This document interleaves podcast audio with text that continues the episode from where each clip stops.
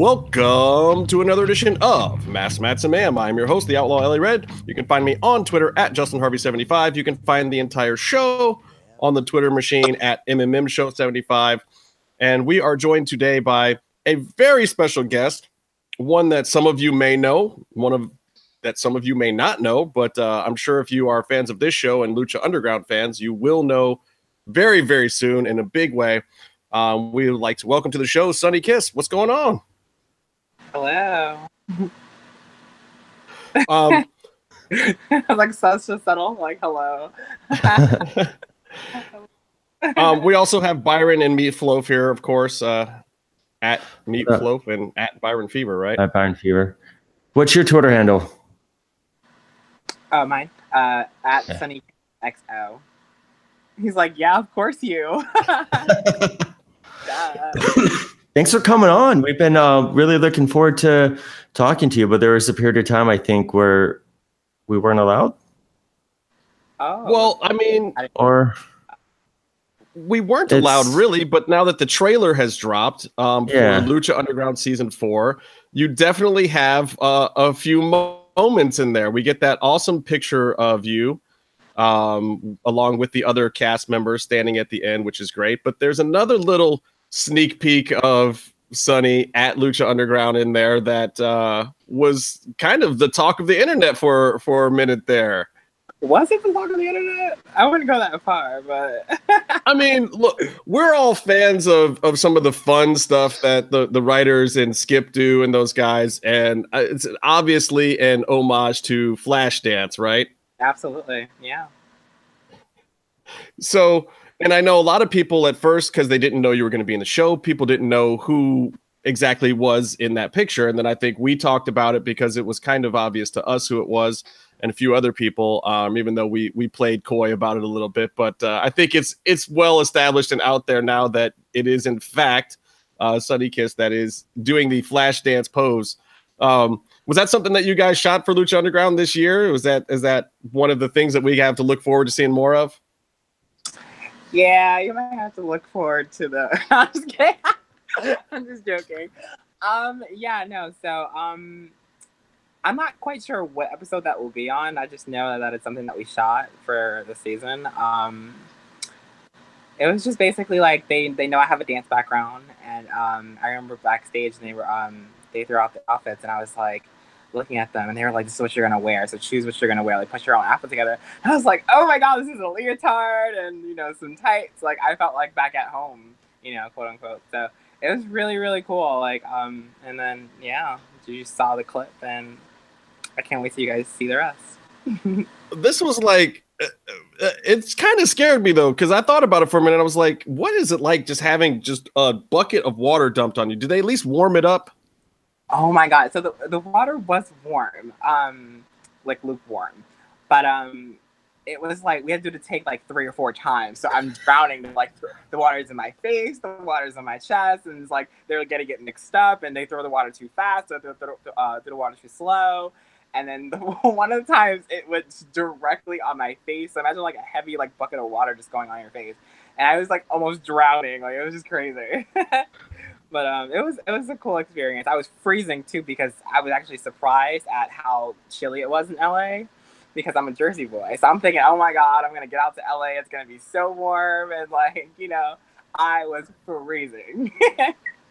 but um, it, the take came out amazing, and I just can't wait for everyone to see it. it seems like fun but it does almost seem like you you're almost kind of like waterboarding yourself if you have to do multiple takes of just dumping water like especially Well, like Yeah, you that will see that. Yeah, you will see like um me using like the bottle and stuff like that. Like the actual scene. Like if you watch the movie scene, like some of it is very, very like like uh it's taken from there, like at the whole thing. Like most most of the scene, I would say. Like we actually did revamped yeah, revamp the um the, the scene basically. which is pretty awesome. So that being said, I mean it does make sense because um and you can let some of these guys know like you you came from a dance background before wrestling? I did. So I uh, trained to dance since I was very young, since like probably like middle school, and then I went to a performing arts high school in my town in Jersey City, and then from there, um, I wasn't really sure where I was gonna go. Um, so I ended up taking a route to yoga. So look at that, I'm intertwining all these different things at once. I ended up going to school for yoga and I got yoga certificate. And then now I'm freaking back in college. It's about time though. After like a five year hiatus. So yeah, but I had a dance background. Yeah. And then um, I moved on to uh, 2014. I auditioned for the Jets cheerleading squad you know, hence the gesture. I'm not really a Jets fan, so you can calm down. um, yeah, I cheerlead for the Jet. I started to audition for the Jets, and then I um I was unsuccess- unsuccessful, and then I did the Ravens prep classes, and that was pretty cool. Um, I never really went anywhere with that either. Um, I just felt like obviously, you know, being a, a male of color, and um, I felt like that just wasn't what they were looking for and I was trying to like obviously you know break that barrier because that's just that's the type of person I am. I do it in wrestling. I do it you know whatever whatever is I put my mind to, I'm gonna do that. So I'm gonna try to you know revolutionize and break barriers in it. So I tried that with football cheerleading, but it was a no go. But still, like I had a really cool um, career as a dancer, so I'm happy about it but cheerleading does seem like a good fit, especially for your attitude. You, you, I mean, you've always been babyface as far as I've known you, right? I mean, you, you like to have that upbeat attitude and to come with a lot of enthusiasm to to all your wrestling events. So I could see why cheerleading would be a good fit for you in general. Absolutely, and I, I played up that more than my dance background in wrestling because I felt like it just was more fitting, um, just because of stereotypes and how people look at cheerleaders. But yeah, I've always been babyface. I love being babyface. I love um, smiling and being bubbly and fun because it's more authentic, and that's what I wanted to portray in wrestling is to be authentic. And I felt like uh, me as an openly gay wrestler, um, that's important because authenticity wasn't a thing for gay wrestlers back in the 80s and stuff like that. You know, because you had those guys, but they weren't really gay.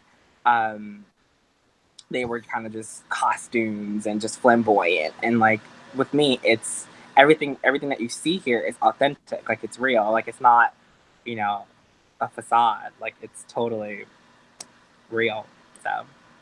Well, so that being the case, because I, I do agree with you, especially about 80s wrestling, is that, you know, things were portrayed more as a gimmick than having any basis in reality. I'd so, say even in the 90s too, when it comes to um to wrestlers, like there was the reality era and, and attitude era and stuff like that. But yeah, yeah, gay yeah. wrestlers were not, you weren't real. Like Kanyon, I think, was one of the first openly gay wrestlers, but that wasn't who he was in the ring. But then you have like Billy and Chuck, they do something, or you have, uh, I think, Lenny Lane in WCW, I think. Uh-huh. Yeah. And they're just putting on the show. Yeah, yeah, exactly. They weren't really authentic at all. So, not that it's a bad thing because I don't I don't mind it. I don't mind you know mm-hmm. playing off a character like hello this is wrestling. Yeah, uh, yeah. There wasn't really a representation for a flamboyant you know feminine just wrestler who's just himself. You know because then you had people who are just doing the drag gimmicks and then mm-hmm. you know stuff like that. You never really had like someone who just identified as a male, even though like um, people sometimes ask our pronoun, they're like, "Are you a female or are you male?" Like, you, like, it's hilarious. But I don't mind if you call me either or, but I identify as a male, so there wasn't that representation of just a gay male wrestler. There was just you know uh, costumes and drag and stuff like that. So, well, so that being the case I mean, you obviously still decided to take this route as something to include in your own life. So that, which surprises me at times, but at the same time, it's like, I feel like there's some sections of wrestling fans that would not subscribe to that, and then others that would be totally down with it. Like you mostly wrestle on the East Coast, mm-hmm. where I feel like, you know, who you are is probably very well accepted. Um, were you worried when you were getting into wrestling that you wouldn't be accepted for yourself or that you'd have to put on a different type of gimmick or play it a certain way just to get into wrestling? I was uh, very like nervous and skeptical about how you know I would be perceived, but at the same time, um, I knew that when I got like when I got into this, that if I was, if I was going to do it, it was going to be authentic, it was going to be real, and I wasn't going to portray anyone I wasn't. For, quite frankly, I really can't. It's pretty obvious. So, like, I was like, okay, when I get in wrestling, it, I'm just going to be me. Uh, um, I mean, I, it took me two times because I started in 2011 as a manager, and then I stopped, and then I came back in 2013, and I was like, I'm gonna do this for real now. Like, I'm really, really gonna do it, and I'm gonna do it. And I'm gonna be me, and I'm not gonna look back. And you know, if, if I fail, at least I can say I tried. And 2013, I was just progressing in the ring. I started training with a bunch of different trainers, and uh, I was honing my craft as um, uh, as as an athlete. And I was, you know, still tumbling. I was still, you know, being athletic and stretching every day. And um, yeah, lo and behold, like five years later, here I am, Lucha Underground. So what made you want to do it at all? So what made you want to get into wrestling? I mean, where was the start of switching over from cheerleading and dance and and looking up and saying, "Yeah, I'd like to go in there and get my ass kicked." well, um, it started really early. Like everyone tells these stories in podcasts, and they like go all the way back to the you know their their like um, adolescent years or even younger, obviously. But um, with me, it was like yeah, like I was I don't know, I was really young. I always loved wrestling though. Like um, I think I played the video games first. I played Revenge. I don't know if you guys remember that game. Yes. of course, yeah. I played Revenge before I even watched wrestling on TV, so that was pretty crazy. I played WCW and WO Revenge. I played WrestleMania mm-hmm. 2000 and then I started uh, watching it around that time. And I started to see people on TV that I looked up to. Um, I really, really loved women's wrestling for some reason. But um, RVD and Jeff Hardy and, you know, the Hardy Boys and, you know, feel like that. I was like strongly inspired by. And um, yeah, then I, I was still dancing, obviously, most of my life. And then um, when I got to, um, when was this? All right, so one day I was like tumbling in a park. And then, like, um, a friend of mine's like uh, was like, "Yo, you're so athletic. You should be a wrestler. You should try it out. Whatever." He's like, "Yo, come train with me." And I was like, "All right, cool, cool, cool." So then I went to the ring and I um with him training and I started to like take a bumps around and then as soon as I got in the ring, I knew it. I was like, I want to do this for real. Like this is what I want to do with my life. And even though it was like tough in the beginning, um, no, was it tough? I don't know. The bumps were like a little like frustrating to like actually get, but um, after a while, um, it was cool. Like I was, I was okay. Like I, I was like, okay, I got this. I can do it. Um, and then like character development started to happen, and um, yeah, the rest is history. Like, cause once I was able to, like, it took a little while. I'm gonna say, um, like after like maybe one or two. Yeah, after like one or two matches, started to be like, okay, okay, like discouragement obviously comes back to you. And then like you know you continue on you know with more trainers and you know more ideas and you the confidence just grows and grows and grows. Like i'm a completely different person than i was in 2012 2013 2014 you know that whole thing. See like i now, think that now it's like no one can touch me like as far as mm-hmm. confidence I think that anybody that goes in there that can't remember if they hated the first day or not probably is meant to be in wrestling. Because I went and ran the ropes with some buddies a couple times, and just that feeling under my arm, I was like, "No, I'm good on this. This is not. This is not my yeah. thing." Honestly, right. though, you get used to it after a while. I'm sorry. Yeah. I mean, again, this is why you're cut out for it, and I'm over here with a microphone, and you're out there performing for all these folks. You know. I mean, yeah, and that's another thing too. Like, there's roles in wrestling. There's so many roles. Like, I feel like um, if you're not made for one, you can be made for other. Like, people to say, "Oh, you don't, you don't belong in wrestling," is silly. Like, there are so many different roles, and um, yeah, I think um, there's something for everybody. What were you? Were you going to ask something, Byron? Yeah, I was going to ask. Um, you you were talking about your as far as your presentation, your, your character, and you know your visual presentation, um, how that was important to you. But um, I also was wondering, with um, on the wrestling side, like with your move set, there's different types of wrestling like lucha libre, or uh, some people call it like the indie spot fest, where you're doing all your moves, or um, or I don't know, like strong style. Um, mm-hmm. had, did you put any consideration into how you would be represented as a fighter? How how you would fight? Like what kind of a fighter would you say you are? Um, so like I said, I was very inspired by women's wrestling. And mm-hmm. if you notice, most of my moves pay homage to like every female wrestler that's ever wrestled before. So um yeah, no. Um with my wrestling I get compared to Naomi a lot. Um to Jacqueline, who's one of my biggest inspirations. Mm-hmm. Uh, yeah, I just love like a mixture of the high flying and my boyfriend, uh, who's also a wrestler, he teaches me the technical stuff. And um, but yeah, no, if you look at my moveset, it pays homage to like every female wrestler. I don't yeah. really have a name for it. I just knew I wanted to be strong and athletic, and I wanted to um, use my flexibility, and um, yeah, just kind of like use all these different like components to like make yeah uh, cool. Well, I noticed like you do um like you throw a Yakuza kick, and I don't know if I'm pronouncing it right, but you throw a kick, but you put your own spin on it, and you seem to do a lot of split-legged type moves. Well, see, that's not uh, my move. It actually pays homage to Melina. Um, there you go. Yeah, see, a lot of people don't know that, and like they call me like this crazy innovator. And I think it's sweet because that's the whole thing too. Um, there's not men out there doing stuff like that. So I figured that those moves would set me apart from everybody else by default because there's not men out there doing that stuff. So that's why I guess how people think it's innovative, which I mean, I guess it is because it's innovative for a guy to do it. Um, but the actual move itself, no, a lot, of, a lot of my moves are, um, they pay homage to like women's wrestling from past and present. So, and I'm not afraid to admit that. Like that's, I, mean, I love it. Obviously, it got me to Lucha Underground.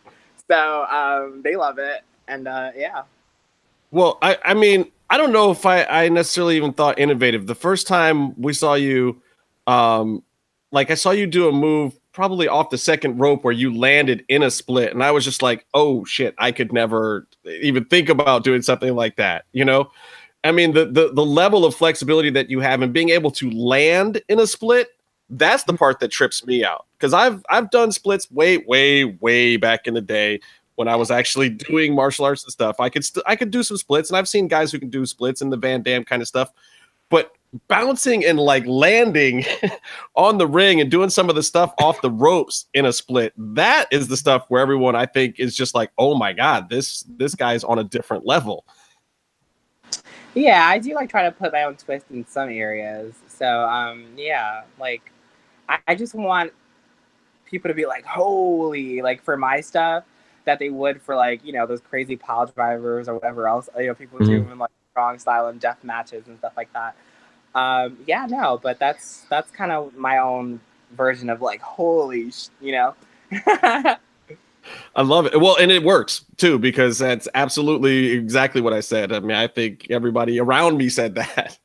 Um, so, um, God, what was the match I watched earlier this week? I think it was you and Stan Stylz, um, who is hilarious to me. He he's been out here at I Maverick Pro him. recently quite a bit, and uh, I I love him as a performer, and he always gets the crowd hot.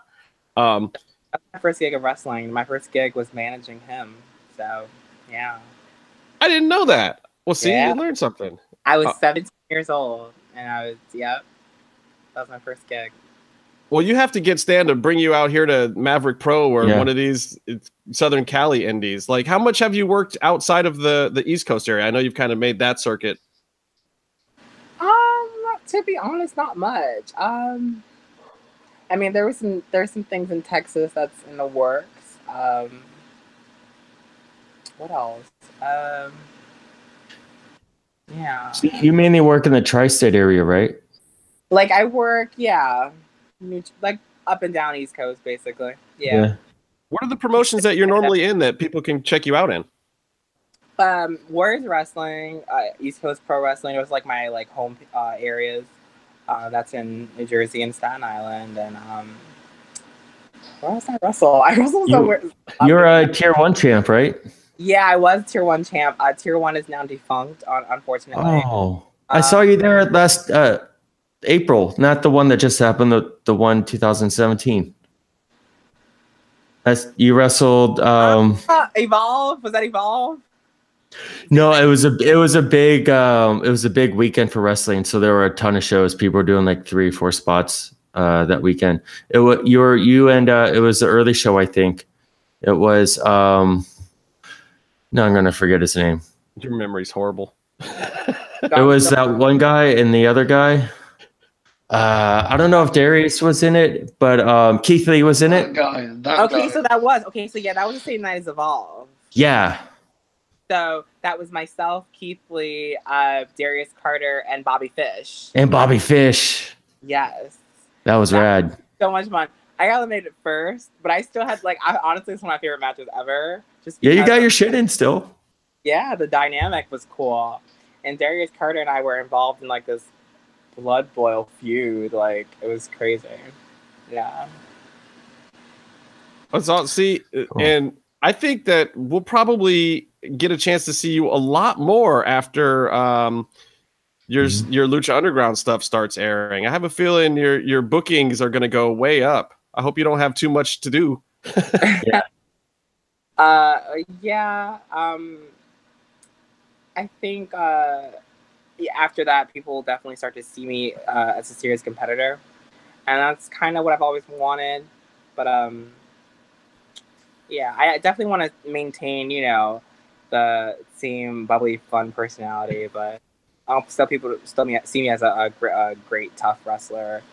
So yeah, hopefully that that's how they see me as. Because I definitely I can't reveal what happened, but I definitely can say people get to see me at my most vulnerable, uh, most um, athletic I've been, uh, most serious I've ever been. Um, I even swore, swore a few times, and I don't really swear. so you're gonna definitely uh, see. Well, Lucha Underground tends to do that. They tend to to to bring out things in people. Um, just in general, how how much fun has it been working in the locker room? I know we can't talk about a lot of the specifics, but you know, every time we get somebody who's new to Lucha Underground on the show, um, it seems like being a part of that family is is a big deal to them. So how how was the experience for you on that level? Everyone is absolutely amazing. Uh, it's literally the best locker room ever. Like everyone's super super cool. I can't like say exactly who, like obviously, but um, I have my lucha bestie. Uh, everyone's gonna freaking go crazy when they see him do all those crazy flips because he's just amazing. Um, then there's you know you know everyone else there. uh, yeah. Can I, I ask? Can I ask? Like, I want to say so much, but like, honestly, I just can't. Yeah. Like, there's gonna be. Well, the good news is you can always yeah. come back after some episodes air, and then we can actually talk about some of that stuff too. But yeah, but we did want yeah. people to get a chance to get to know you before because, um, you know, I I don't think this is giving anything away. I was there at every taping this season, and I can say that I certainly think that you are something special that people are really going to get into this season on Lucha Underground. Mm-hmm. Um, and every season, it's like, you know, the first taping, I'll run up and I'll talk to EB Dub and I'll be like, "Oh, dude, so what's going on? What's the new? What's the new hotness and whatever?" So, uh, you know, a couple years ago, it was Dante Fox, and then this year, I can honestly say that the person that EB Dub came up to me and started talking about was Sonny.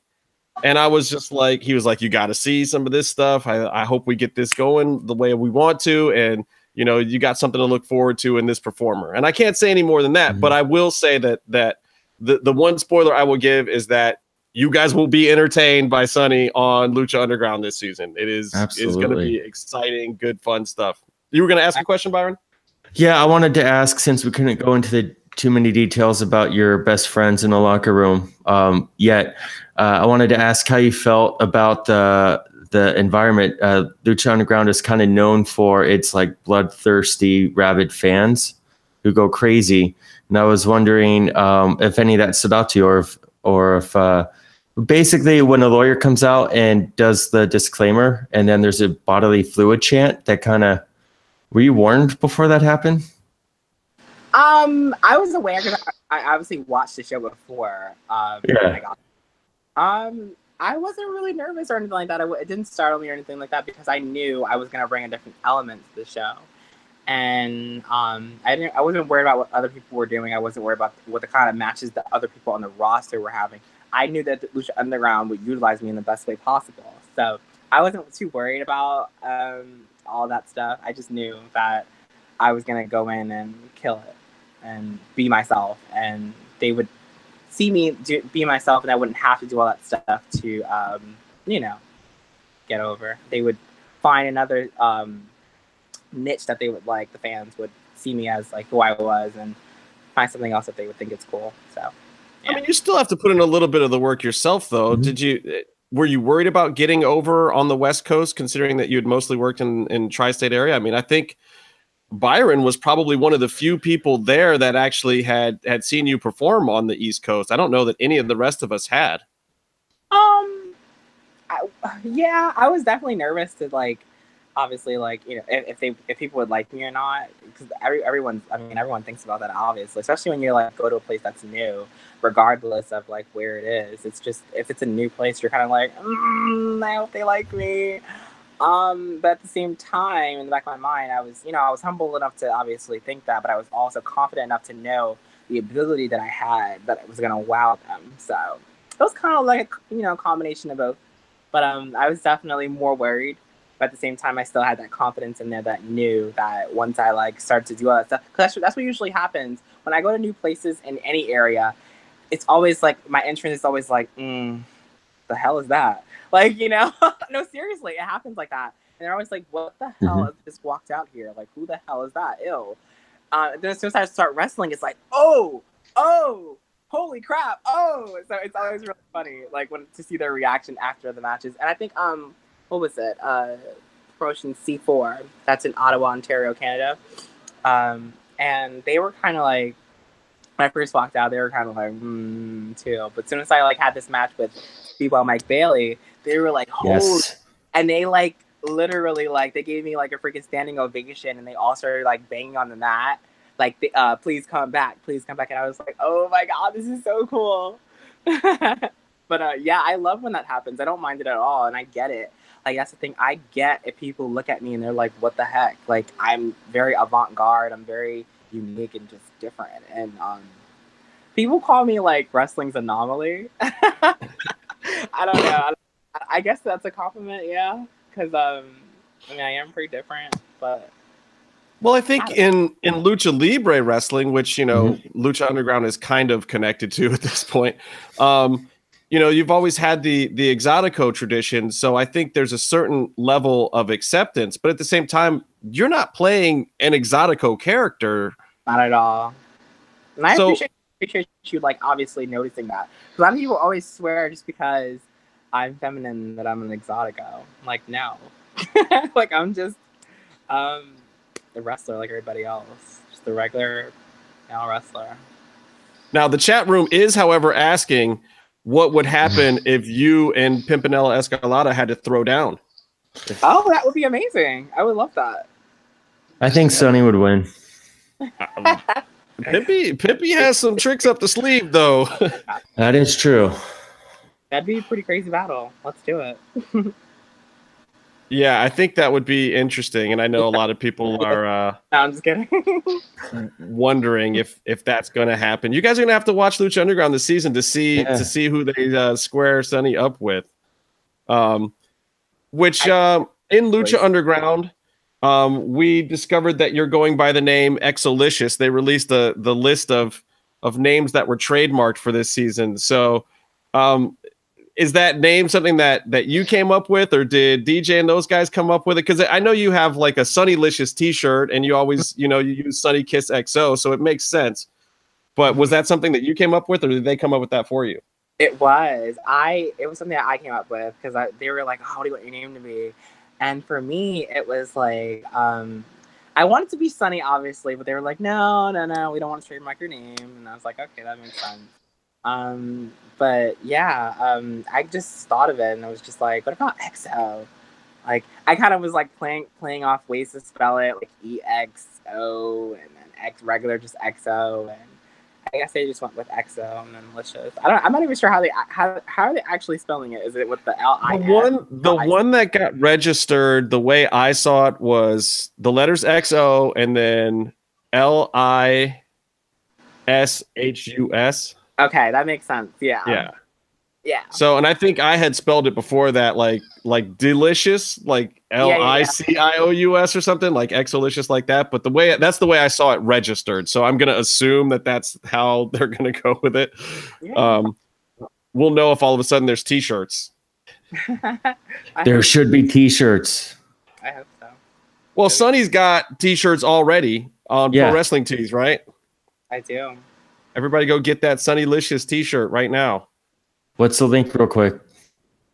I don't you had the oh, link last time. com slash sonnykiss. There you go. There you go. Keep it simple. Yeah. You guys got to get that merch. So how how did this Lucha Underground thing come to be? How did uh, this and this is a story I actually don't know. Um, who contacted you? Who who got you involved?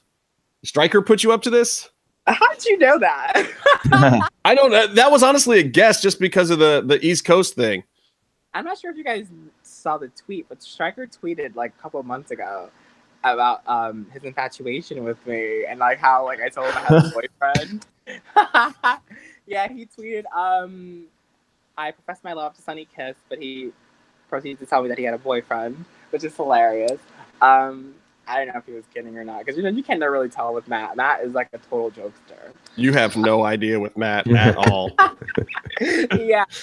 So um, yeah, I definitely um think that he was putting the bug in the ear uh, but he didn't really do anything like to, like hands on. It was just more of just, hey man, I know this guy and he's great, and that's literally what it was. And I think that they watched me, and then they contacted me on my birthday. And well, I think they watched me. Obviously, they had to if they, they contacted me, but um, they they contacted me on, on my birthday, and that was literally my birthday present from them. Like they were like, "Yeah, we want you to be on the new season of Underground," and I was like, "Oh my god, no way! Like, is this real?" DJ messaged me and then he had to email me because I I'm terrible with checking my messages. Obviously, you guys saw that. Uh, Not too bad. We got you here though. We got you here. Yeah. yeah, I was like falling asleep and waking up and like, oh my god, what time is it? But um, yeah, uh, DJ messaged me, and uh, the rest is history. I, I signed that contract. So.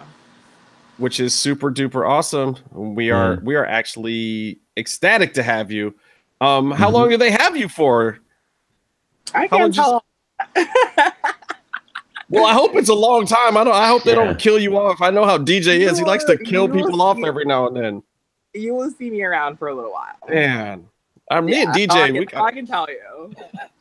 If DJ, I'm just, I'm letting everybody know right now. Yeah. DJ kills Sonny off, especially in this season. I'm gonna be heated. Me and DJ are gonna have to have words. He, he cannot kill you off because we know how he is. They gotta do a movie if they want to kill me off. DJ loves to play with people's emotions, though. He'll get everybody loving a character and then just be like, "Yeah, let's just kill him." Son of a bitch. Um, so what what other aspirations do you have? I mean, do you see yourself maybe trying to go to WWE down the line or other places? And you know, are you trying to after this Lucha Underground thing blows up? I know that they're a little more loose with people going to other places now. Like, what what other stuff do you want to do besides Lucha? Um, I definitely want to do everything, you know, all the above. I definitely want to be at the, the, the best places. Like, um, how can I say this without coming off as like weird or like rude or anything? Obviously, I want to be, you know, right. We're talking in the future. We're talking down yeah. the line. We're not talking tomorrow. you know, I want to work for the greatest companies ever, and um, that's yeah, like that's really it. I mean, there's acting that I want to do too as well. You know, I'm working on some music. That's hush hush. So yeah, can't really like talk. We won't, we won't say anything. Yeah, I'm working on some music, and um, there's a lot of things that in the on the horizons that I want to like you know dip and dab in. So yeah. Well, it seems like sky's the limit. I mean, you've only been doing um, this what five years now? Mm-hmm. Five years. That's a long time in wrestling, but it's also not a long time. I mean, it's like it's it's just long enough to get yourself in trouble. um, I've learned to manage things a lot better. Like I've learned to, well, I've always been doing it, but like, excuse me. Nowadays, I just kind of just stick to myself and my my my friends, my crew. Um, yeah. When you learn how to like mind your business and kind of like not ha- always have an opinion about something on the internet or just trying to post things to like stir up, I feel like um, yeah, you you can do no wrong if you do that. If you just stay in your lane and uh, worry about yourself and worry about your people, you'll do just fine. Like now, my boyfriend and I, like it's literally us against the world. Um, we just travel together and we just yeah do our thing with wrestling and. Uh, and now he's a wrestler too. So is it is it strange dating another performer, or does that make it better that you guys are in the same world? Because I've heard both stories. Yeah. Um, I think that's a that's really really like um i would say it's up to you two like in the relationship i feel like people make it harder than what it is it's not that complicated Um, what's so hard about like you know keeping your okay? Here's the thing, it's supposed to be secrecy, not privacy, but secrecy. There's a difference. I think people, um, well, okay, privacy, not secrecy. Yeah, people should be more private relationships, but not a secret. And I feel like you don't have to tell all of your business and tell all that you're doing. They can just see you, see see the product you guys are, and that's that. Um, but we're really, really good. We really don't have any fights or arguments. Um, we we're just in love, and we love wrestling, and um, yeah, that's really it. Meatloaf, if you've been quiet over there, you got any questions for Sonny? Oh no, I just, um I started watching some videos earlier on. Oh, and I enjoyed um Brie. And then there was um I really love the spot with was it a splits with a arm drag? Uh huh. That was awesome. I was like, holy shit.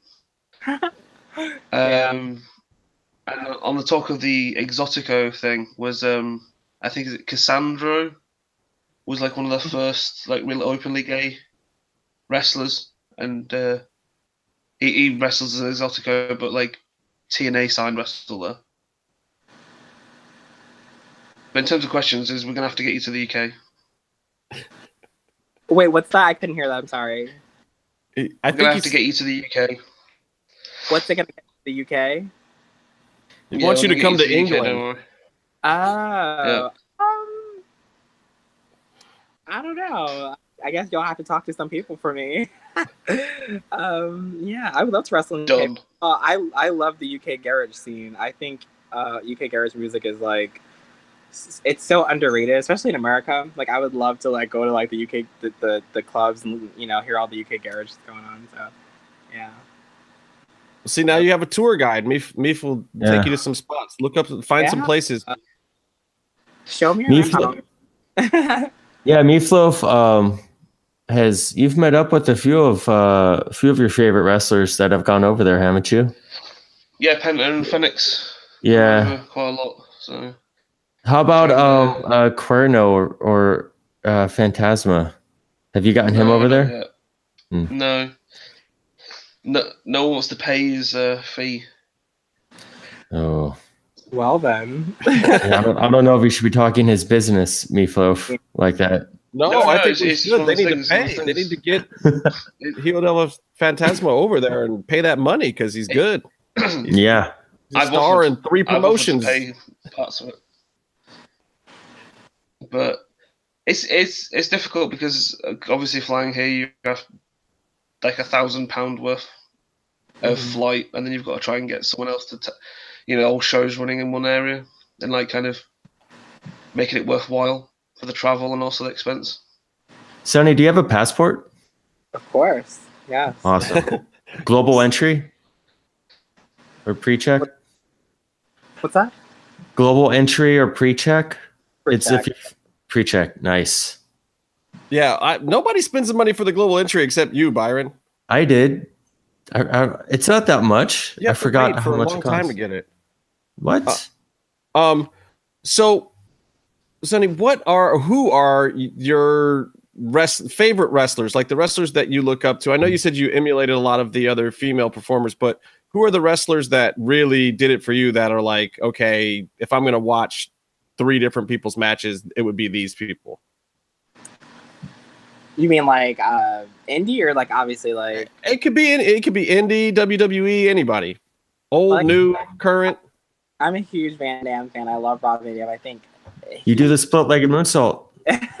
he is an innovator, period. Like he is just absolutely amazing. Then there's Rey Mysterio, who's another innovator. Like he's just so amazing. Um, there's the Hardy Boys. There's like the whole like. I just love everybody. I'm one of those people who like watches wrestling. I love everybody. so, um, but I was also a big fan of Trish and Lita, the rivalry like that they had. I love Jericho. I love Kurt Angle. I love so many people. like I, I'm, I I love everybody.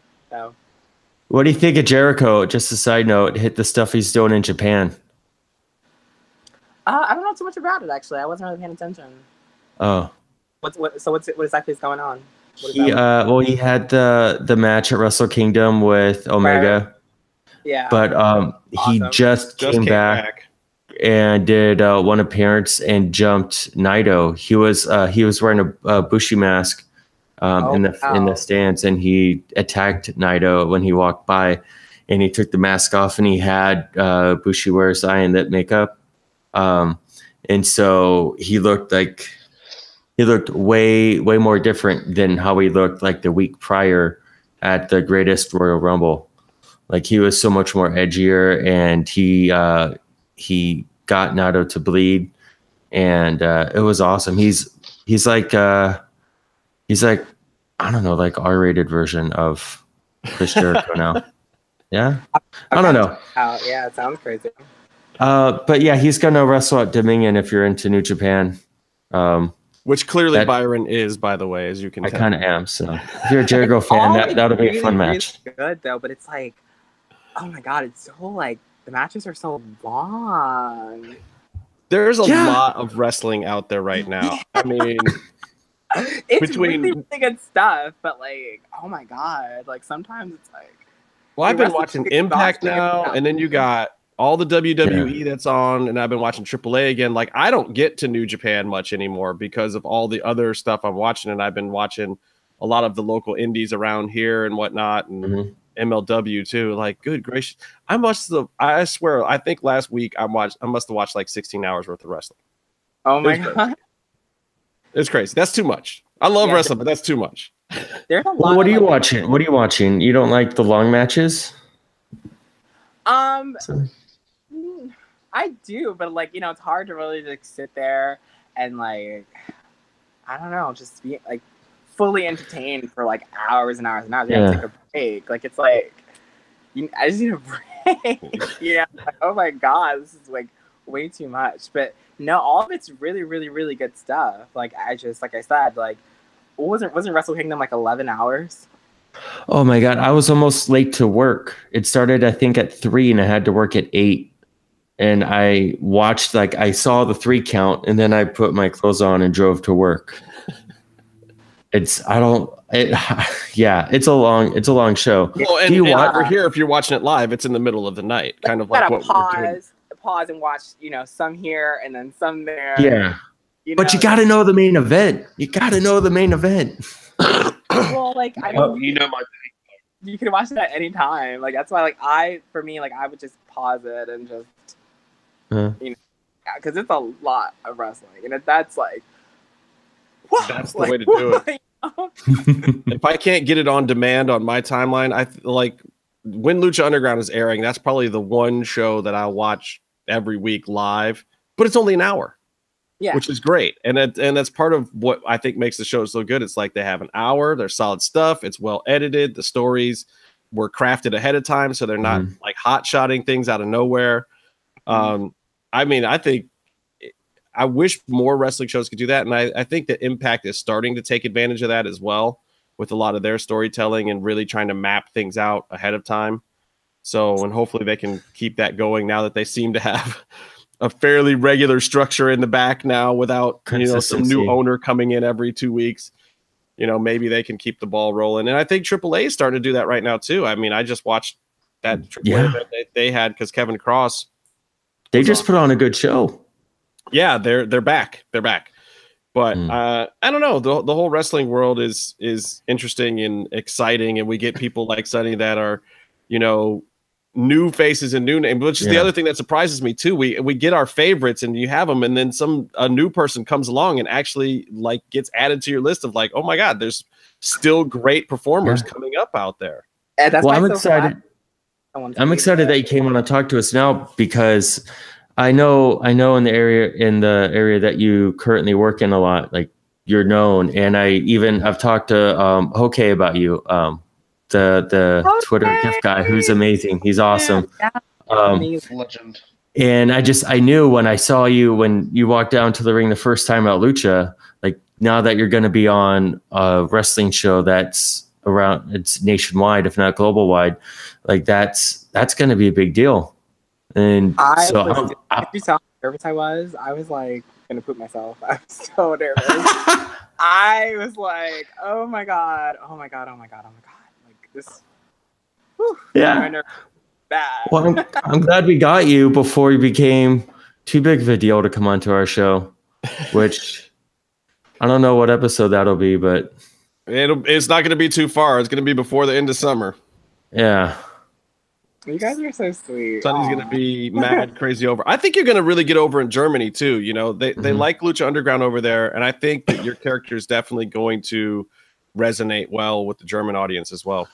I will say this with the Lucha tapings. Um, that it was a new crowd. They didn't, you know, a lot of the people didn't know who you were. And also there was like a new crowd on separate days and you won a new crowd over every single time without um, without a history in Lucha Underground. So we didn't know what stories or anything anything was going on. You just came out and starting fresh, won over a room full of people every single time. I think.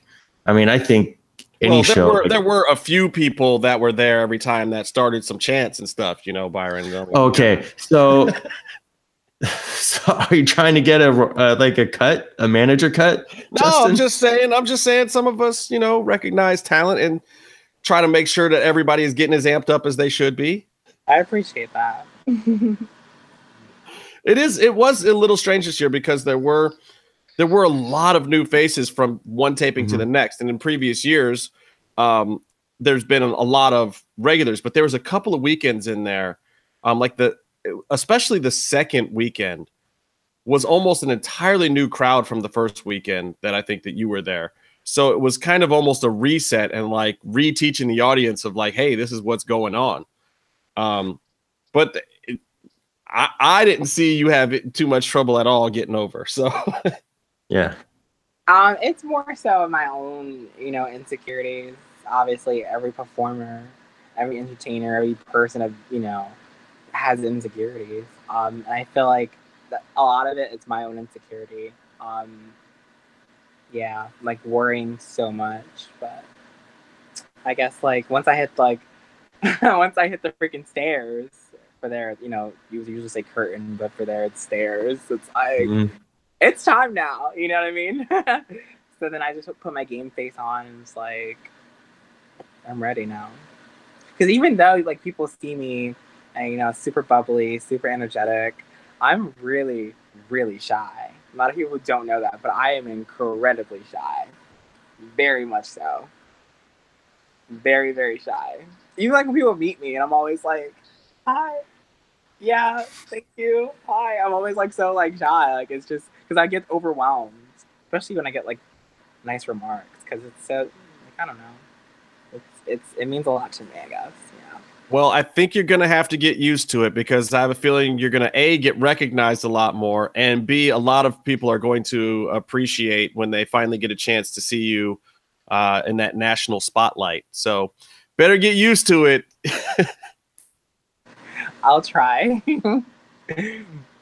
you can still be shy, but I think I think that you're definitely going to get a few more people walking up to you like, "Hey, aren't you XO from that thing, and you're you're gonna get that, quite a bit of that. That happened to me twice actually when I was out living out in LA. You know, for for the tapings, and um, basically what happened was uh, I was going to Target, and like I was going down an escalator, and someone startled me because the person like ran up behind me. like, hey, it's you. You're, you're EXO. And it's just like, yeah, really, really like overwhelming. And then it happened like outside of my hotel, which was quite awkward. But I'm trying to like, yeah. I'm like, yeah, hi, it's so good to meet you. And really, like, I'm just kind of like, oh my god, you scared the living crap out of me. well, especially if, I mean, if they were people that were at tapings and recognized you, I mean, it it really yeah. is like a a big family out here with the a lot of the performers and the you know and the audience. They know like a lot of the performers just know us from being there, and and it is kind mm-hmm. of a mm-hmm. big happy family. So we'll bump into each other at random places, you know, and just hey. Especially, uh, so you stayed, you lived in LA for the for the tapings, right? Mm-hmm.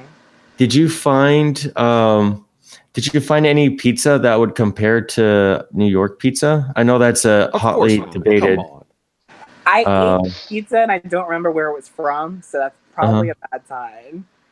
well, I know there's like Tony's Pizza, sort of near where the old temple used to be. yeah, remember. but like that's pretty good. I order from Uber Eats. And oh. I don't remember where the pizza was from. I don't know anything about the place. I never even knew it exist- existed. Yeah. That, that's probably a sign that it's not better than New York pizza. Sorry. Papa John. All right. Hey Byron, before we let Sonny go, are there any questions from the chat room that we need to get to that I missed? I saw the chat room. Um, someone How said me should pay in- the fee. I'm just looking. Okay, um, Zeus asked, "How long has Sonny been in wrestling, and who inspired Sonny to wrestle?" Well, we we we know that you've been in about five years, but was there an inspiration mm-hmm. for you to get into wrestling? Um, like I said, um, just Van Dam, Mysterio, Trish, Lita, Jacqueline, women's wrestling as a whole. But um, you know, those that's like my core group, the Hardy Boys. Um, yeah. Well, Van Dam's a great one. I mean, that Van Dam is like my number one. Like I think he is incredible, and I actually got to meet him at the tapings. Um, I don't know if you guys knew he was there, whatever, but um, uh, he came with Katie um, one of the nights, and um, it was really really cool because Katie was like, "We're gonna come through." I was like, "Oh, she's gonna bring Rob Van Dam, who's like my idol," so it was really cool to like meet him. But um, yeah, that's, that's like my core group right there. But women's wrestling definitely is a huge inspiration, you know, along with those guys that um, inspired me. So yeah. My favorite wrestling feud, I think, of all time is probably Rob Van Dam and Jerry Lynn. Oh my god, yes. Series matches. They could just always like, have a match. Yeah. Sabu too, like Sabu, I feel like you know, I just admired the way he put his body on the line all the time. So I loved him. Like I love everything about him. Admire Sabu from afar. Don't ever be Sabu because the, the, human body cannot possibly handle what that man has gone through. Oh my god! And then you have like you know you know HBK and Triple H and their feud. Mm-hmm. Like oh my god, like stuff like that. Like I just love really really good feuds. I'm a sucker for that. So. Um, who is this? Oh, Rebecca wants. What's that, Meef? Raven Dreamer. I can't believe you know sold Raven Dreamer. No, I love Raven and Dreamer, and I like that storyline. But for the actual in ring work, man, you can't. For me, it's it's Rob Van Dam and yeah.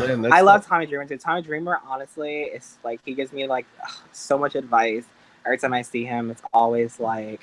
You know, he always watch my, watches my matches and always like, yo, you could do this, you could do that, you could do this, and he's just so awesome. Like I love, love, love him. Um. Oh, Rebecca wants to know who is your football team. I don't really have one. Um, I don't watch football these days. Uh, my family, um, they're Giants fans, uh, and then one of my other roommates that I, I live with now is a, a Packers fan. Um, and I haven't watched football in a very long time, probably since Super Bowl 2012, something like that. um, I don't remember what that was. Whenever was that? But I don't. No, I don't have a favorite football team. But basketball, I like the Knicks. Hey, what's your hockey team? Oh God, no one has a hockey. Sorry, I apologize. I'm trying to I'm trying to un- get Byron to understand that you don't ask black folks about hockey. It's just it's you're not it's never going to go anywhere, Byron.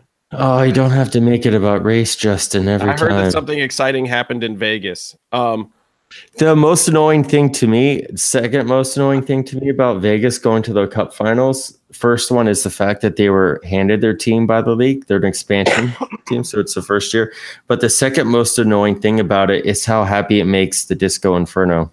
And the third most annoying thing about it is you're still talking about hockey. So the thing about hockey is it's the greatest sport on earth. Um, now this is actually an interesting question. Uh, J Bone would like mm-hmm. to know what your thoughts are on intergender wrestling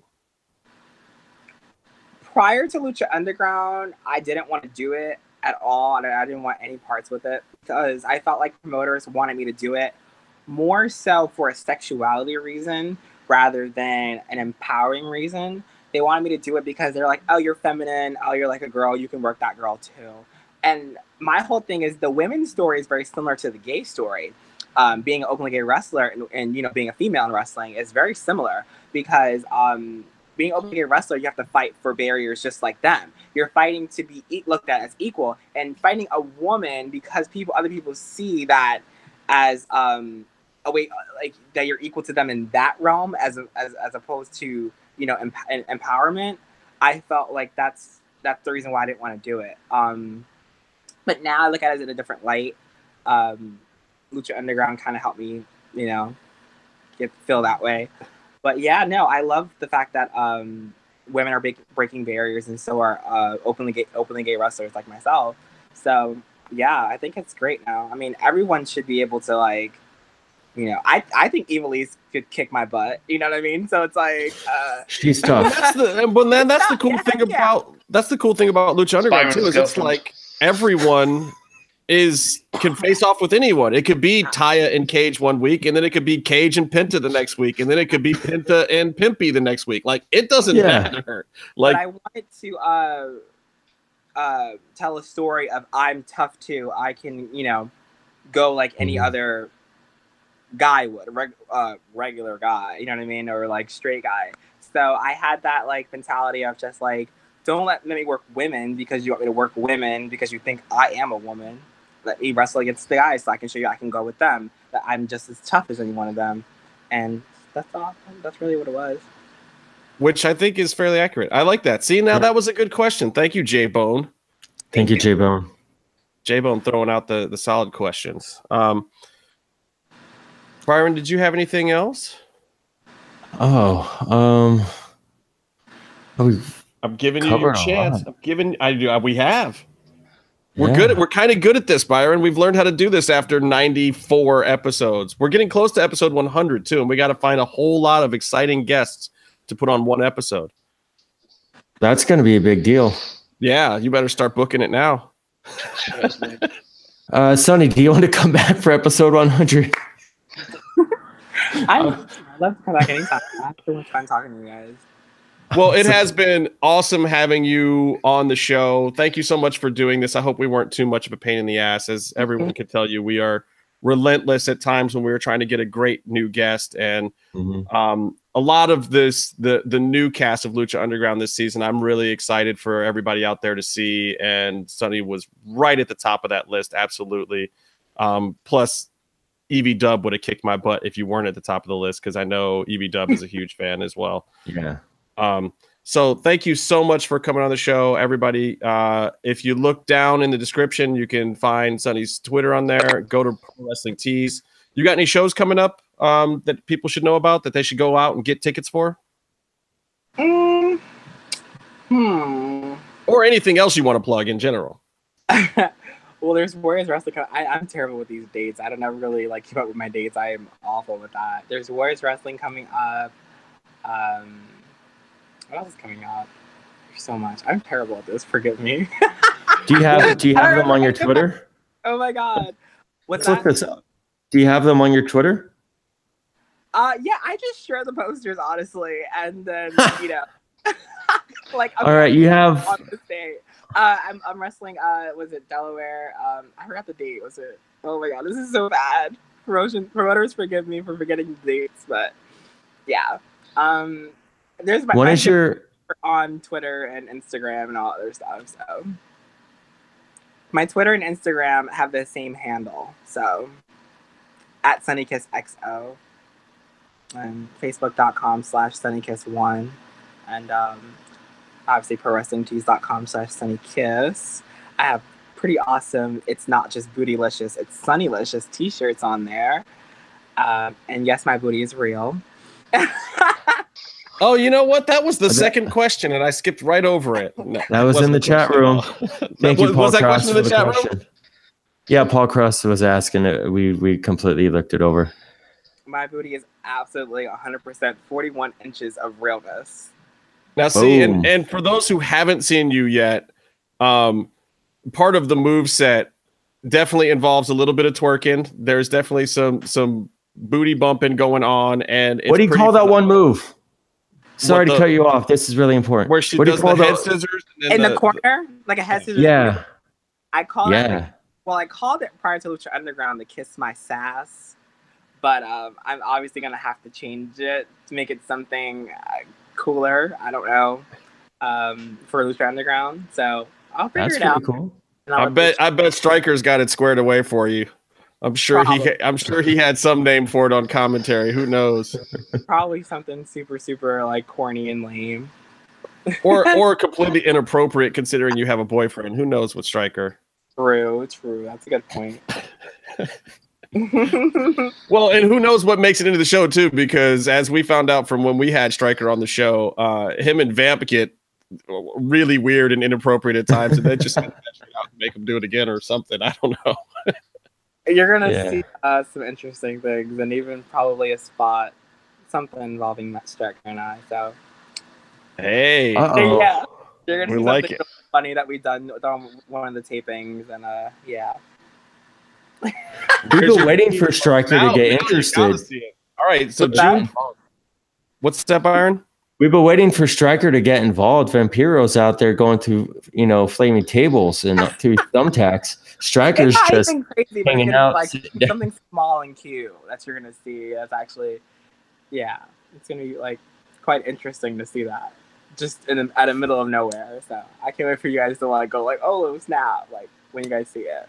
I hope it's during the episode where he's wearing our shirt because he actually yes. wore one of our shirts during an episode this season. So there, here's hoping. Here's hoping we get some cross promotion. um, well, thank you so much for joining us, Sonny. And um, June 13th, everybody, is the premiere mm-hmm. of season four of Lucha Underground. Everybody, watch it.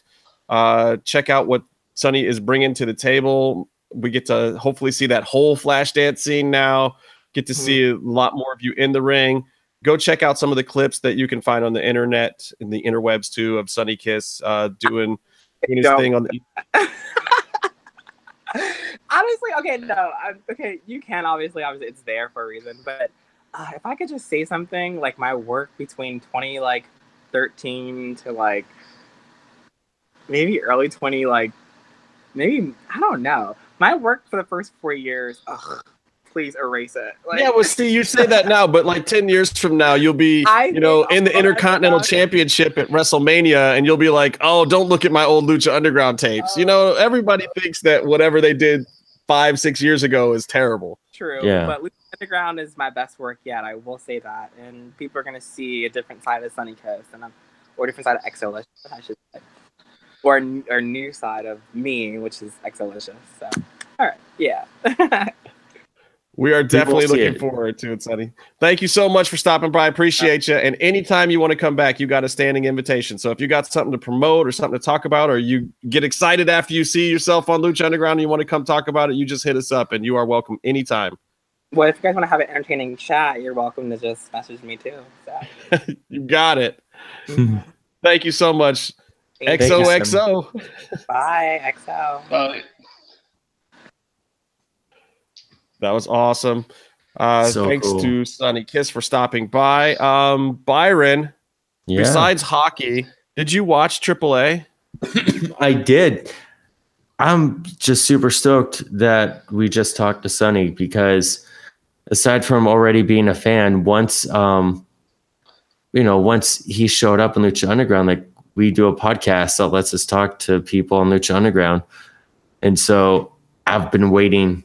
It's like hey, we have an excuse. We can we can hang out and talk to to Sonny now. And well, I know. And so I, I, know Byron. So everyone knows, like Byron, first of all, had seen Sonny before Sonny came to Lucha Underground, and also, you know, was the one telling us like, oh, that's that's Sonny Kiss, blah blah blah. And we were like, oh, cool, great, you know. And then you know, so we did. I did some research and and looked up a bunch of Sonny stuff after that. But before that, I'd yeah. never seen his stuff, and Byron's the one. And then, of course, after the trailer drops, you know, the first thing out of Byron's mouth is like, "Oh, does that mean we can talk to Sonny? Can we get Sonny on the show?" So I started right then, and I was like, "Hey, Sonny, you want to try?" And then Byron yeah. has been, um, you know, working with Sonny all week to get Sonny on the show, and voila, we have Sonny on the show, and we promised you guys a guest, and um, we're trying to line up somebody for next week too, right, Byron? Yeah, I think we're gonna have someone pretty pretty cool for next week. Um, I don't want to you don't want to tease it too soon. It's hard, guys. We would love to tell you like every every guest we're going to get five weeks in advance, but it's so hard to actually nail stuff down and to make sure it's going to happen, and then get the tech stuff worked out. So we don't like to announce it too far yeah. in advance. I will say that many times. Yeah, like on the day, there's a thousand reasons to not do anything, you know. So there, it's just when it happens, when it comes through. Like just, I'm talking, so Justin's eating, so the gimmick is in full effect. I don't um, know if um, it's really eating though. It's like tofu and quinoa. That's not. Can that crunchy. be considered oh. eating? I've had uh, more tofu and quinoa in the past year than I've had in all the years prior. I don't mind it, but it's interesting to think of it like that. Last year. But uh, I, I will say this next week in England. Next We've had week, tofu uh, quinoa here in California for like 10, de- 10 years. oh well. um, thank you uh, to everybody in the chat yeah. room. It sounds like um, everybody watching really enjoyed. Um, oh, Mil Muertes. Zeus wants us to get Mil Muertes. Um, that is someone who we are very interested in talking to. Um, I will um, say, yeah, um, we were very close to having Mil on the show a few weeks back, and then Mil quit a job and then got more in demand, and now his schedule has been freaking terrible. Like, Homeboy didn't have anything on his schedule for two weeks and was like all about like, no, get me on your show, get me on the show.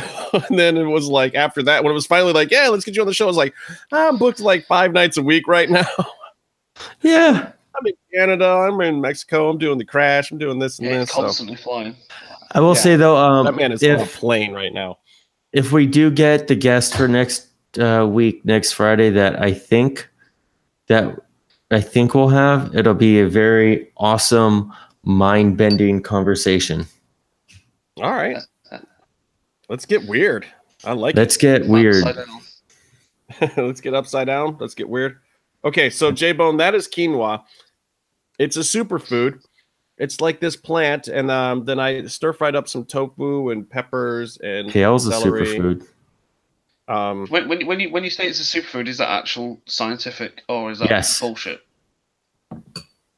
Because I mean, it means it wears I'm blue not, tights and a cape. I don't know. I will. I will. It, it's just you do want to be careful about how much tofu you eat because it, uh, the estrogen levels in soy. Um, yeah, but that's what I got this stuff for. Oh, for real? You just you you eat three pieces of tofu and then you eat this. I haven't even opened this box. You mean? Are you for real? This is something my mother sent me. I'm not gonna trust anything my mother sends me. Like I don't even know. I don't know what this stuff is, man. It's got its product integrity seal. I take this on. stuff when I work out or play hockey.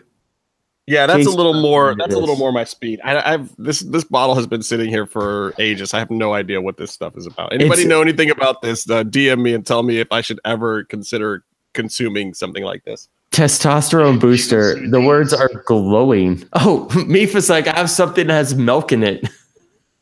it's, it's, it's chocolate biscuits. You should eat these. Yeah. That's where I get my testosterone from. Chocolate biscuits. Speaking of which, me, I get my chin from. Um, has the property uh, value at the palace dropped considerably since Meghan oh, Markle became royalty? Or is your country oh, not that oh. racist? Oh, Meef, are you more ashamed of how your entire people and country are represented by a family that's inbred or by a family that's built in institutional racism and classism? Also, have you seen the movie King Ralph? Yes, I, Is that based on a true story? Yeah, I wish it was based on a true story. Um, you have to bring this up. I fucking hate the royal family. Everything about them. I wish they were all dead. Even Meghan, she's pretty hot. Yeah, she's royal now. So, so someone asked me like or said something about a dress, and I said, "Is it blood splattered?" okay, but the dress really was horrible. Me, hey man, you need to chill out. That's not cool. The dress was no, no, no, terrible. There's literally thousands of these inbred racist morons, like hmm. who are sixteen thousandth cousin who live in some weird fucking manor, and it's like a lovely home, but the person who lives there doesn't work. They've never worked in their entire life, but they literally let it run to shit. Like it's falling down and like rotting away. This big piece of like you know history, because they are literally like pond scum. They're just like some rich snobby twats who aren't rich, so they have no money to keep these things upkeep, and just like live in this home and like it just rots away.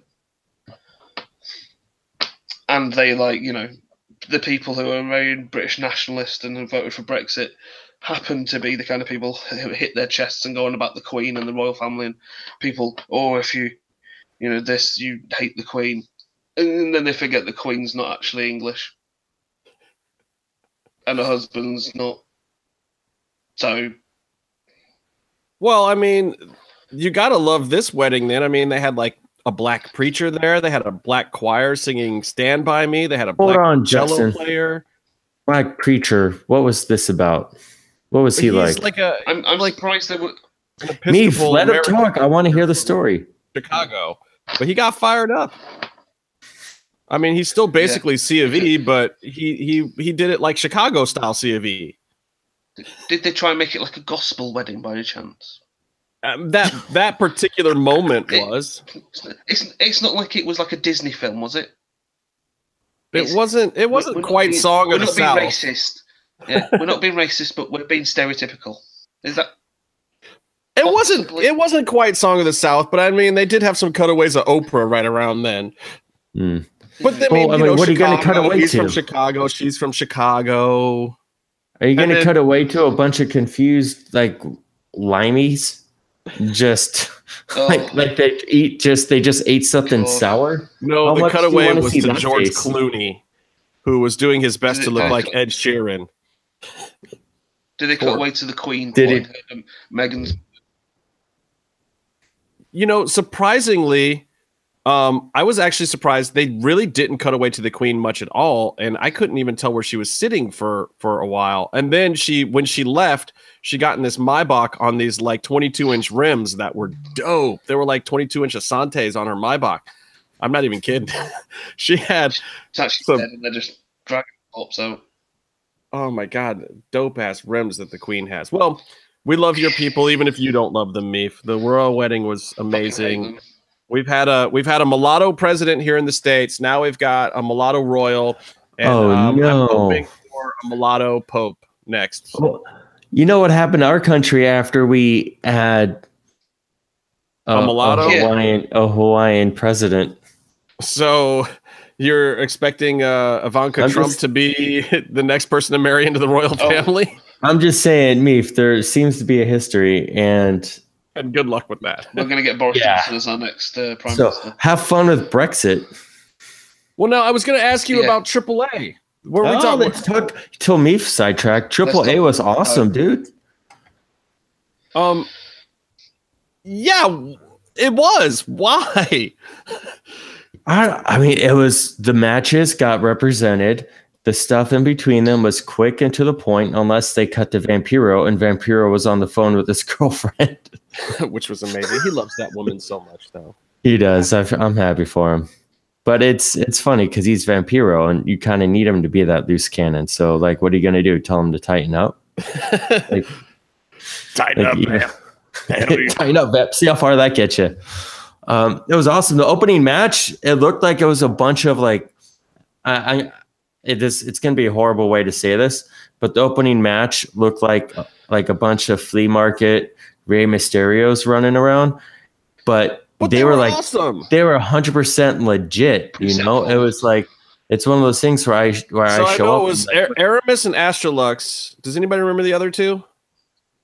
I don't know. Um, I just uh, know they're all really really awesome. Toxic. Toxin and uh, Latigo or Latigo or something. Latigo, Latigo, La, La, um, I'm sorry, I'm looking it up right now. Uh, Latigo, yeah, Toxin, Latigo, Aramis, and Astrolux. Don't look at the event poster because that's slightly different. Yeah. Well, those guys, yeah, which seems to be the case with AAA all the time, but these are not necessarily bad changes that they made to this card. Um, no, it was not bad but once again, this is two shows in a row where the opener has just torn the house down with with mm-hmm. unknown new guys that uh, that everyone should be watching. And that's like, what the opener should be doing on a lucha show. Yeah, but it's almost like fuck. Why keep these guys down the card? Like, well, you think that, but then you see Drago and Aerostar, and then you see. I mean, Oh, Vikingo it's, it's, was on fire too. I mean, Vikingo. Uh, oh my god, Lucha Blog was Martinez and Vikingo um, with uh, Parca Negra, and who's the other one in that one? I don't remember who the fourth guy. was. Halcón seventy eight Junior. Okay, yeah. So Yeah. yeah, but I mean, another match where you're just like, fuck, like these guys are just throwing themselves around, and it's perfect lucha libre. It's really fun. Mhm. It's innovative, and it for the most part looks safe, safer than Cuerno's dive at Impact, where he hit nothing Oh. except his face. Oh god. I felt so bad for your boy. I don't know if that was a bad base move or or what. I mean, No. not to As he went through, he moved his feet to um, miss the middle rope, and he caught his heel on the top rope. it just went straight down Hmm. to the face, huh? Yeah, Yeah. He, he did all right in his dive this time. little chocolate little chocolate face splat there um but anyway yeah so the first two matches if you haven't watched this this AAA guys go on to uh twitch Mhm.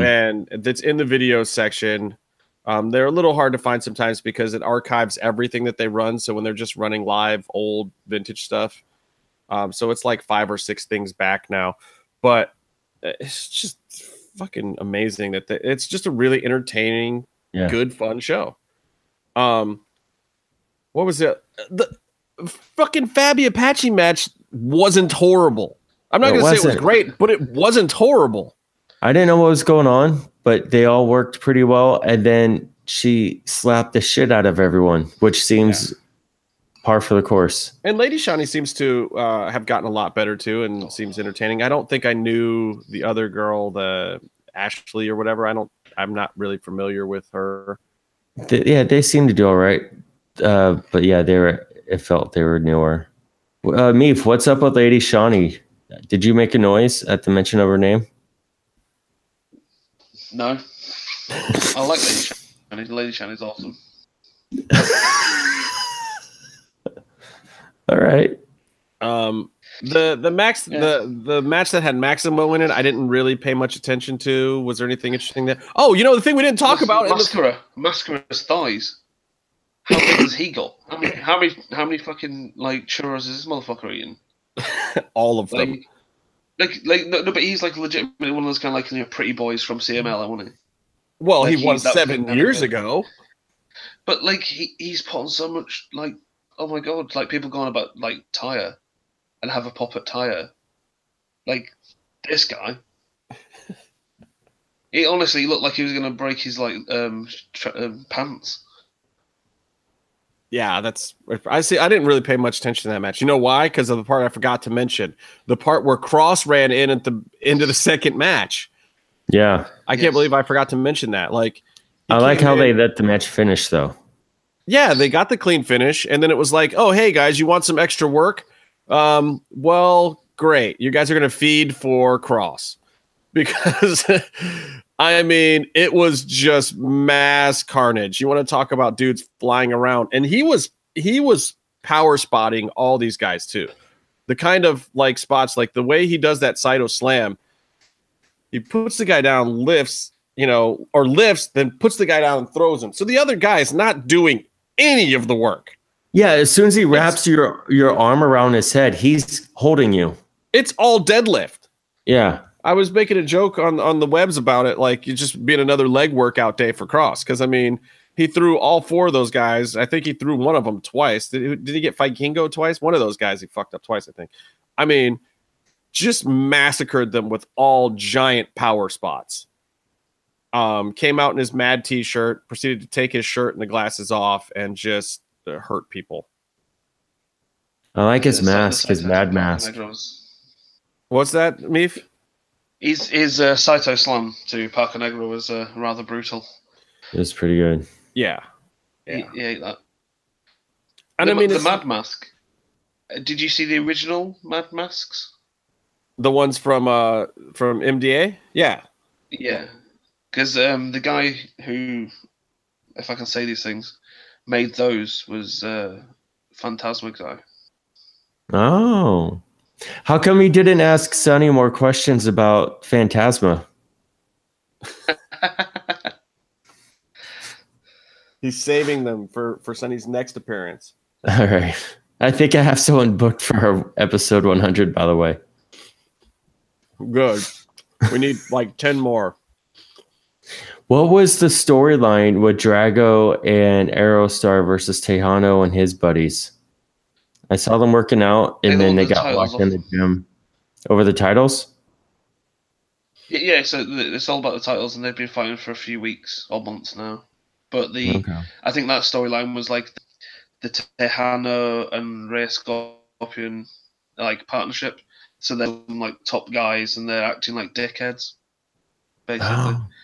Which which isn't hard for Tejano in AAA. I love Tejano. He's what are you doing with your face? I love him too. I, I love him too. I love him too. Why is your mouth open, dude? I, I was because I was being controversial. Um, no. But yeah, no, he's a good guy. I like Tejano. But yeah, that's the whole storyline of going around now, given to the big. They've got an entourage. I still, I still get frustrated with people.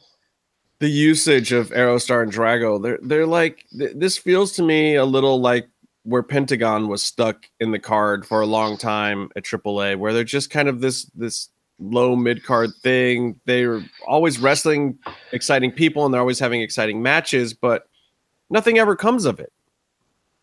And it just kind of stalemates out and then they just go on to the next one. Like nothing, they, they don't ever seem to really get the big blow offs. I don't know. Am I crazy?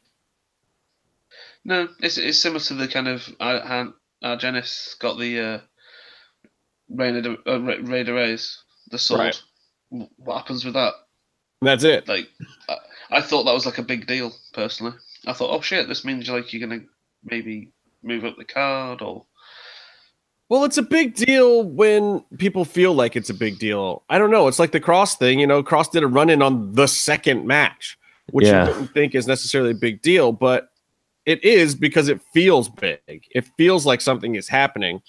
And, you know, Aerostar and Drago, I feel like they come out and they kill it in these matches, but it doesn't feel like anything's happening. So I don't know how you spice up their storylines. I'm also not getting the full commentary because I don't speak Spanish. So I'm listening and I, I pick up words and, you know, Hugo is so excited all the time that it's hard to tell one level of excitement from the other unless all of a sudden something is brutal.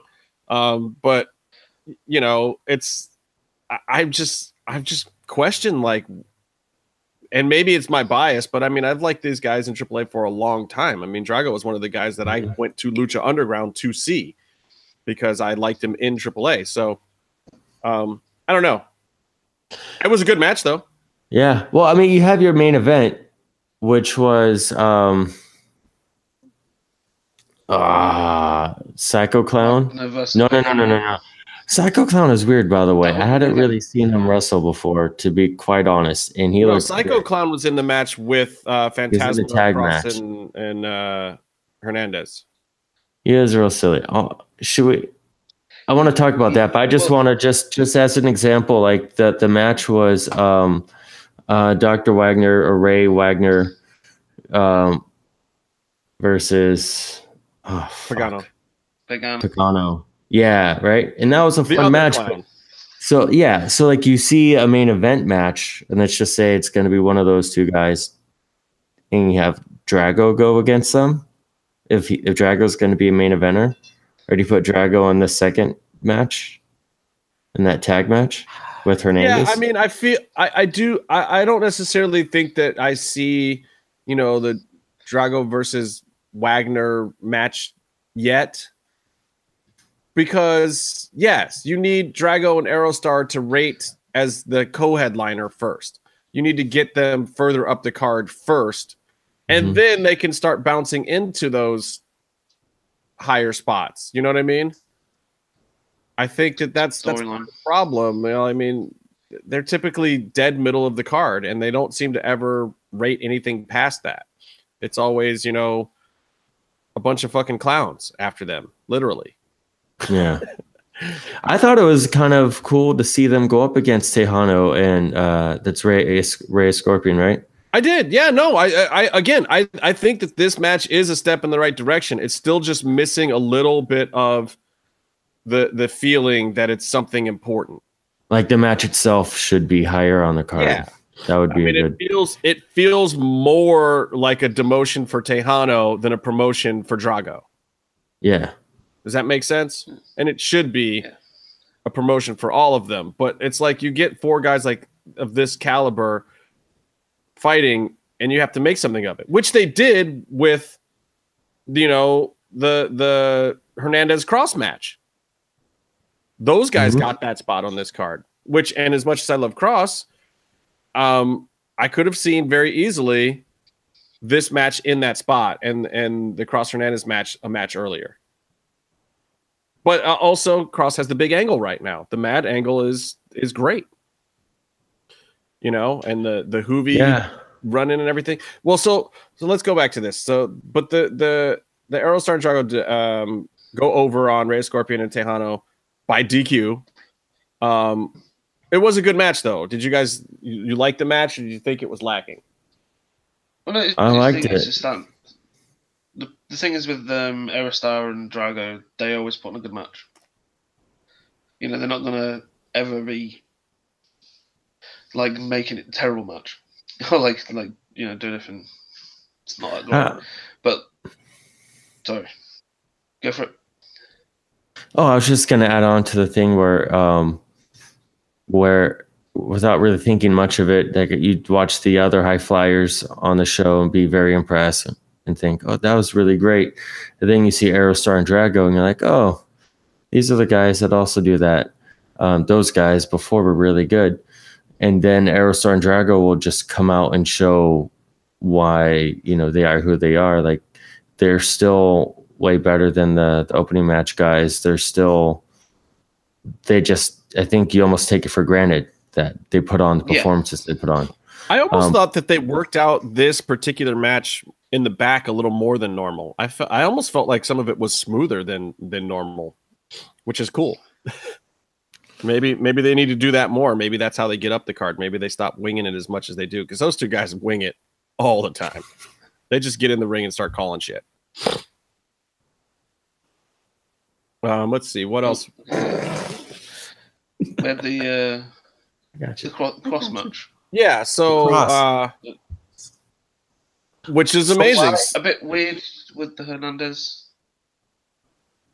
Well, yeah, but I mean, the Hernandez swerve came quickly. It's like I get it. Uh, it it works to me in the fact that I think the mad angle is really that he's just rogue. Like, yeah, you know, you can put him with whoever you want he'll go and wrestle, and then he's just going to go into business for himself. Matt is in business for themselves. What I liked, what I liked about it, it wasn't like a normal kind of just like a oh he's going to turn on the guy, he's not going to tag him in or something like that. He actually just got fed up with his shit. He was like, oh I can't be asked with you anymore. And just kind of shoved him about and killed him. Why were they tagging together? Because Hernandez isn't mad, correct? No, Hernandez is not mad. And they were. This was originally. So- this was originally Kross um, Tejano and somebody else versus Fantasma, Pagano, and Psycho Clown, wasn't it? Yeah. It was, it was originally like a, a yeah a six way tag. So it kind of got they needed to give Kross a partner because Juvi wasn't wrestling because he was actually originally supposed to wrestle earlier, wasn't he?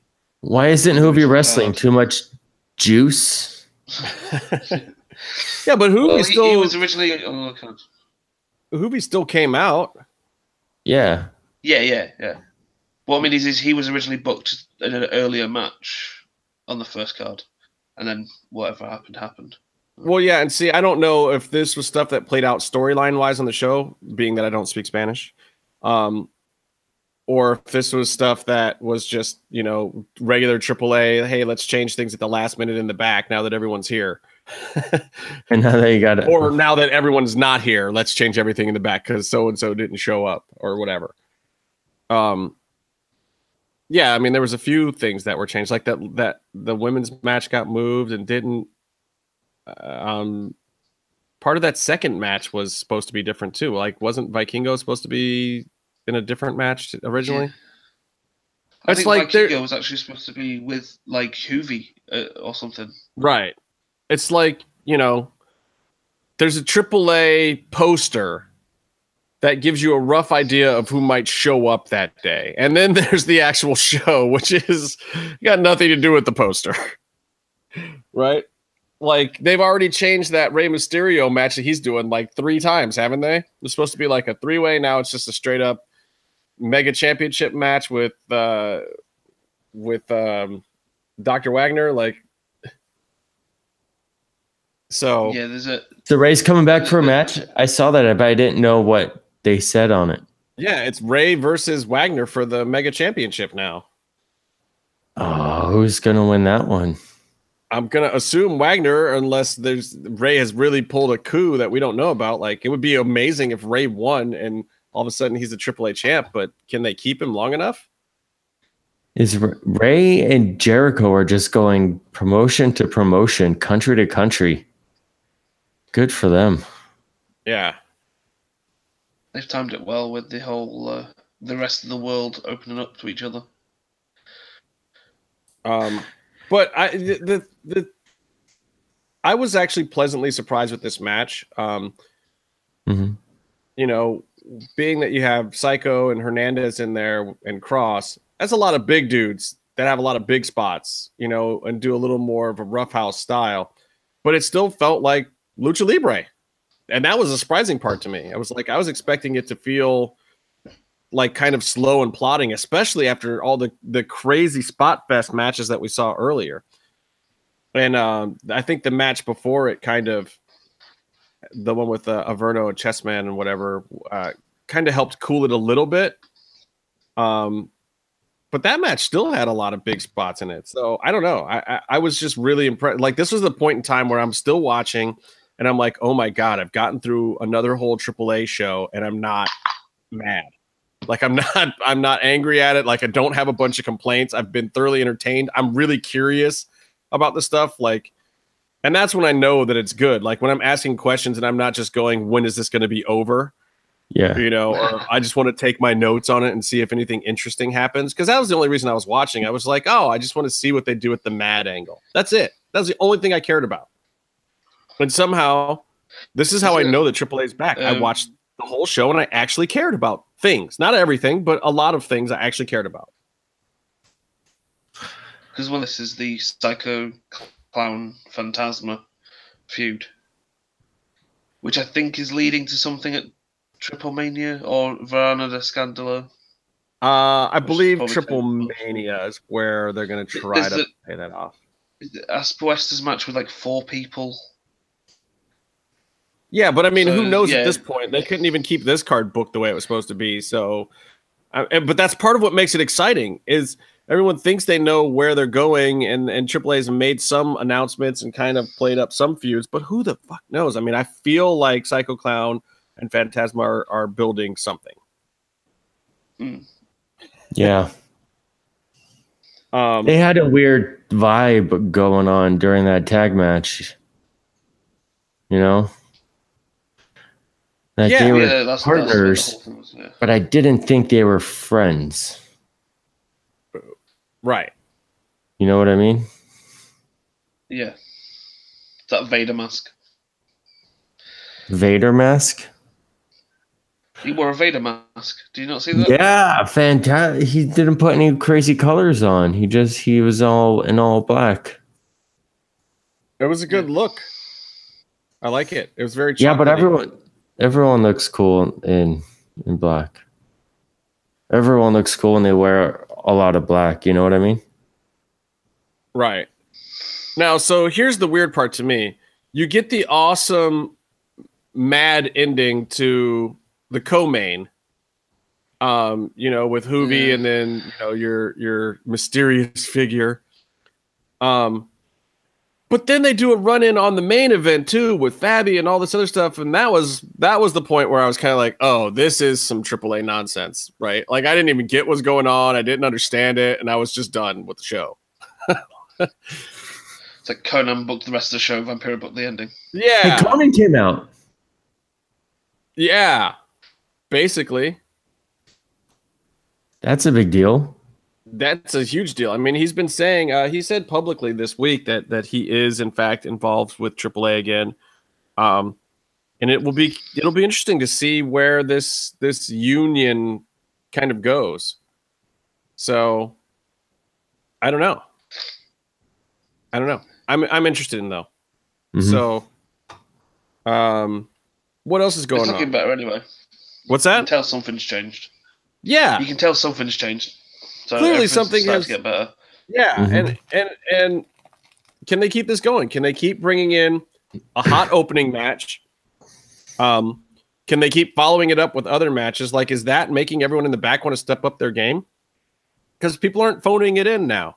I mean, you know, clearly, like like Vikingo was not phoning it in. He's in the second match of the night.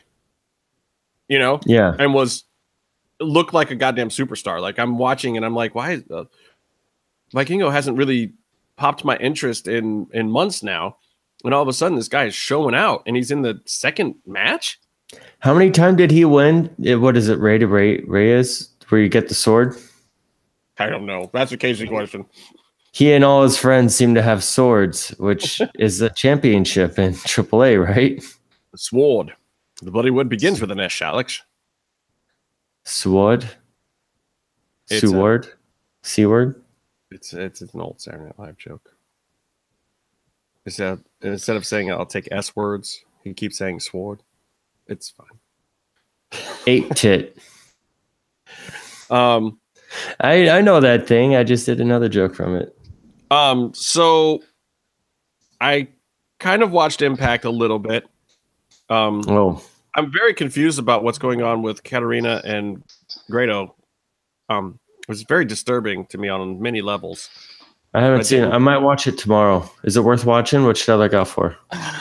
Yeah, I mean, there's this Sami Eddie Edwards um street mm. fight match thing that was filmed. Where was it filmed? It was filmed at some other promotion. House of Hardcore. It was was it House, House of Hardcore, Hardcore Road? But it was like not even in their home venue. It was like House of Hardcore Roadshow to play off their whole angle of you can have the fight, but you can't have it here in Impact.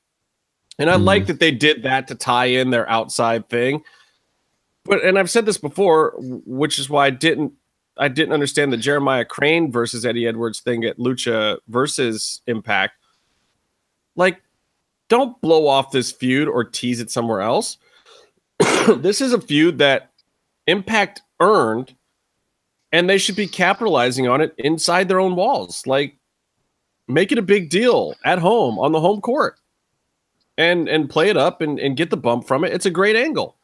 Like, why are they having some pseudo blow off sent in with with bad hokey footage with guys yeah. shooting from cameras on the floor, like not even getting good high angle hard camera shots? Like, I I, I didn't get it. I, that I didn't I get. I wanted to talk about that real quick about how I think it's great the Impact is is running that sort of angle in general, where it's like here's some of our guys wrestling in another big show somewhere else. I think that overall angle is cool, but then but the production value is not standard everywhere. Like you get the hard cam, that's not even a wide shot of the ring. You know, it's just that's like it's a great idea, but it needs professional execution. Right. So you got to send cameras, but then that that defeats the whole purpose of doing it this way, which is, you know, their budget and and their time. You know, they're running, they're taping all their shows at once too, and having these outside matches helps so that they can do good quality stuff in house there, and then bring in one or two good things from outside. Like the cage thing they brought in, you know, ah. ago was good. I got to be honest with you on the camera thing.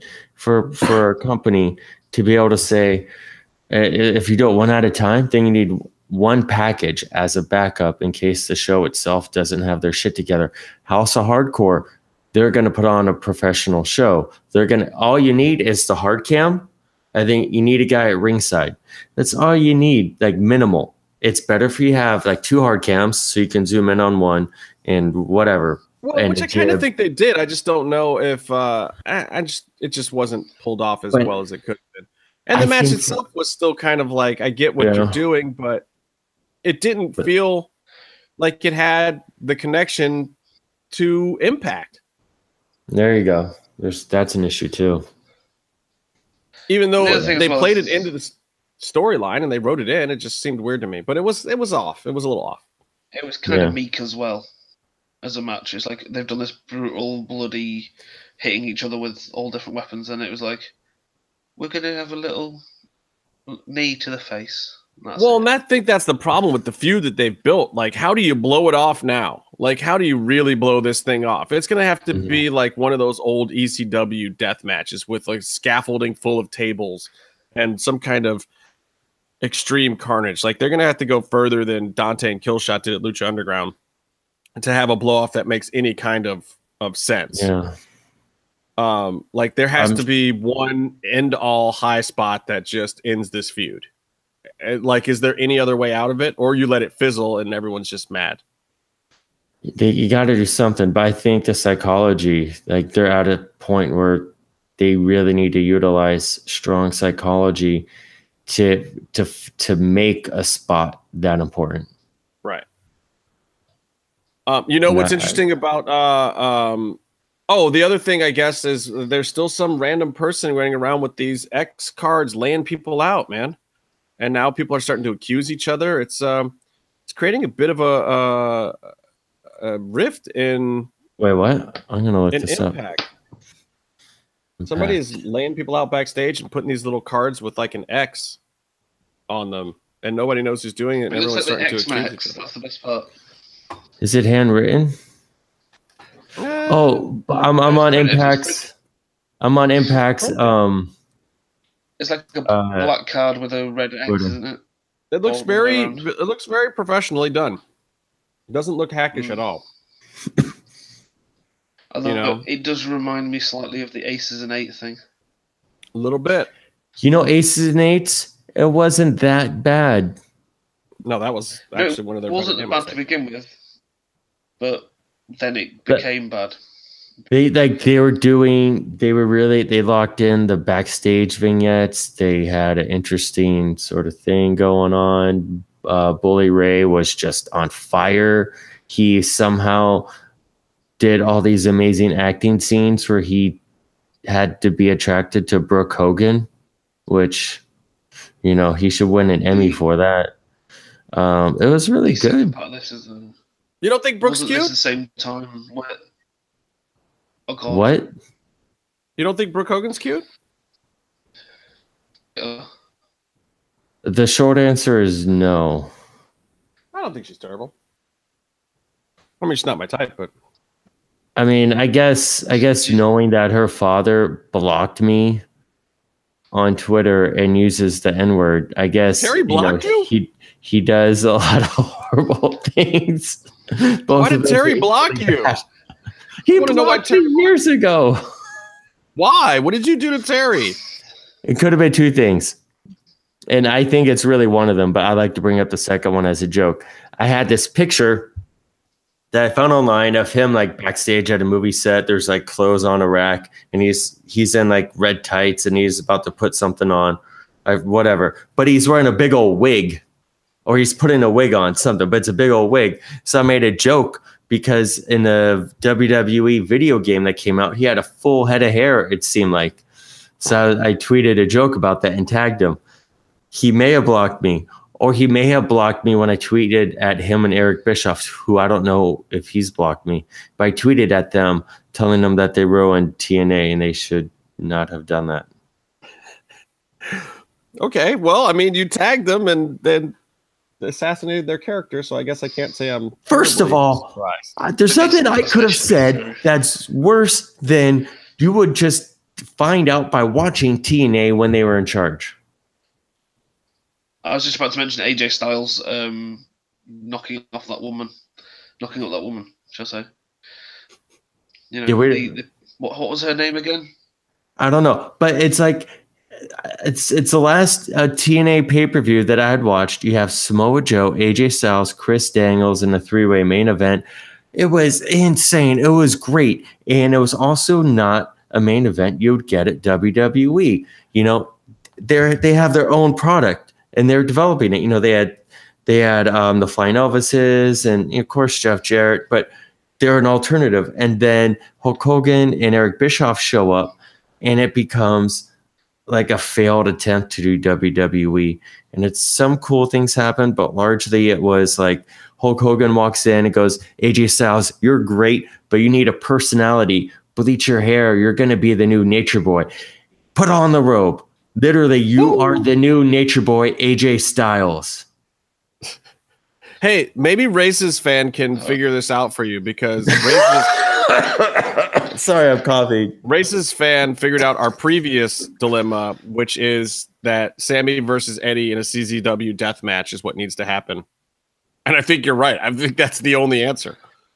Do the CZW death match, actually tie it in with them, do it at the impact zone um, with the lights and the cameras and the like the you know the Girl Scouts of America troop sitting in the third row or whatever crazy shit that was with the people with the t-shirts last week that just cools the whole audience. Oh, hate the impact zone. Um, yeah, I think that's the answer. I'm gonna agree with Races fan. Did I say that right? Yeah. Race it, race races fan. Hey, is Chavo still blocking me? Of course he is. Chavo fucking Fine. hates you. I directly asked Chavo to unblock you, and he said, nah, uh, eh. Really?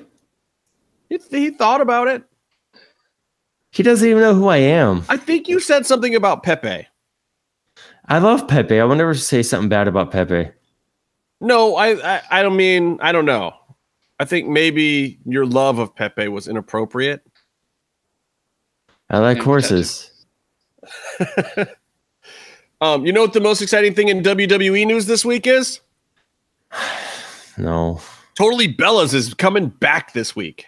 It's back on the oh, air. God. I can't handle that shit. Oh, come on. But I mean, John Cena's impassioned plea on the Today Show about how much he's still in love with with uh, Nick Nikki. Is he? Was it Nick? I don't know. I can't tell. He calls her Nicole. I love you, Nicole. Nikki.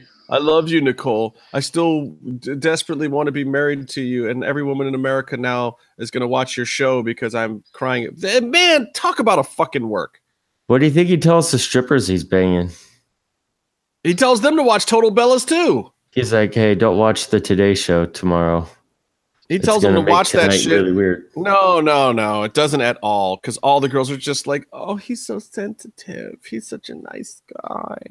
I want John." He seems Cena. like the kind of guy who like goes to a seedy place and like has a girl killed in front of him. Jesus Christ, me! You, know I mean? you just got us the TVMA tag on YouTube. That could work.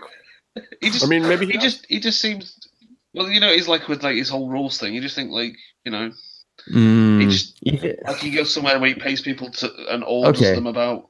Okay, the first of all, this 41 page like moving prenup thing, where did you see that? Did you see that on a staged fake reality show that a staged fake entertainment company puts on?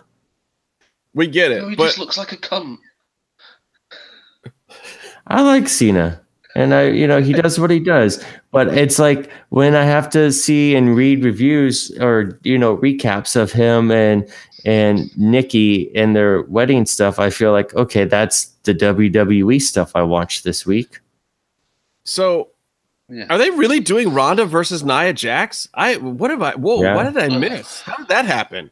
She just came out and said they were they did a house show in London last Monday. No one cared. It's a dump. So uh, she just yeah, came out. No, I'm just kidding. But they did a London show, so it wasn't taped. No, so I, I or it was taped. I didn't watch it. What? London is a shithole. Okay, if London is a shithole. Around it and burn it. They should let it burn to the ground. And this is at Money in the Bank. This is this is the exact opposite of Money in the Bank. That is not money, nor should it be in any bank. This is horrifying. Who the hell is going to protect who in that match? Like, one of them's oh, got to actually go and work. I'm more concerned about work in the angle.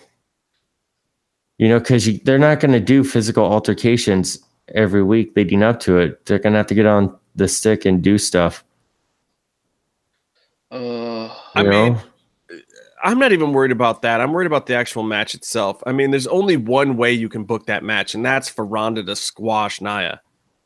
And that Maybe just seems ridiculous because they just put a ton of work. and Nia's finally getting over a little bit, and I'm you know I'm actually digging where they where they got to with her. Yeah, Maybe Alexa does it.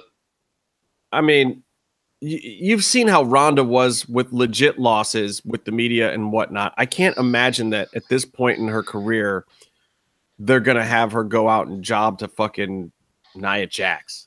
I think it's a huge waste if they do that, especially after seeing her handle Triple H. Yeah, she's got to be a monster. She's got to be a monster on the on the level of you. You think of her like Chyna for a while there, where you think that she could beat the boys too.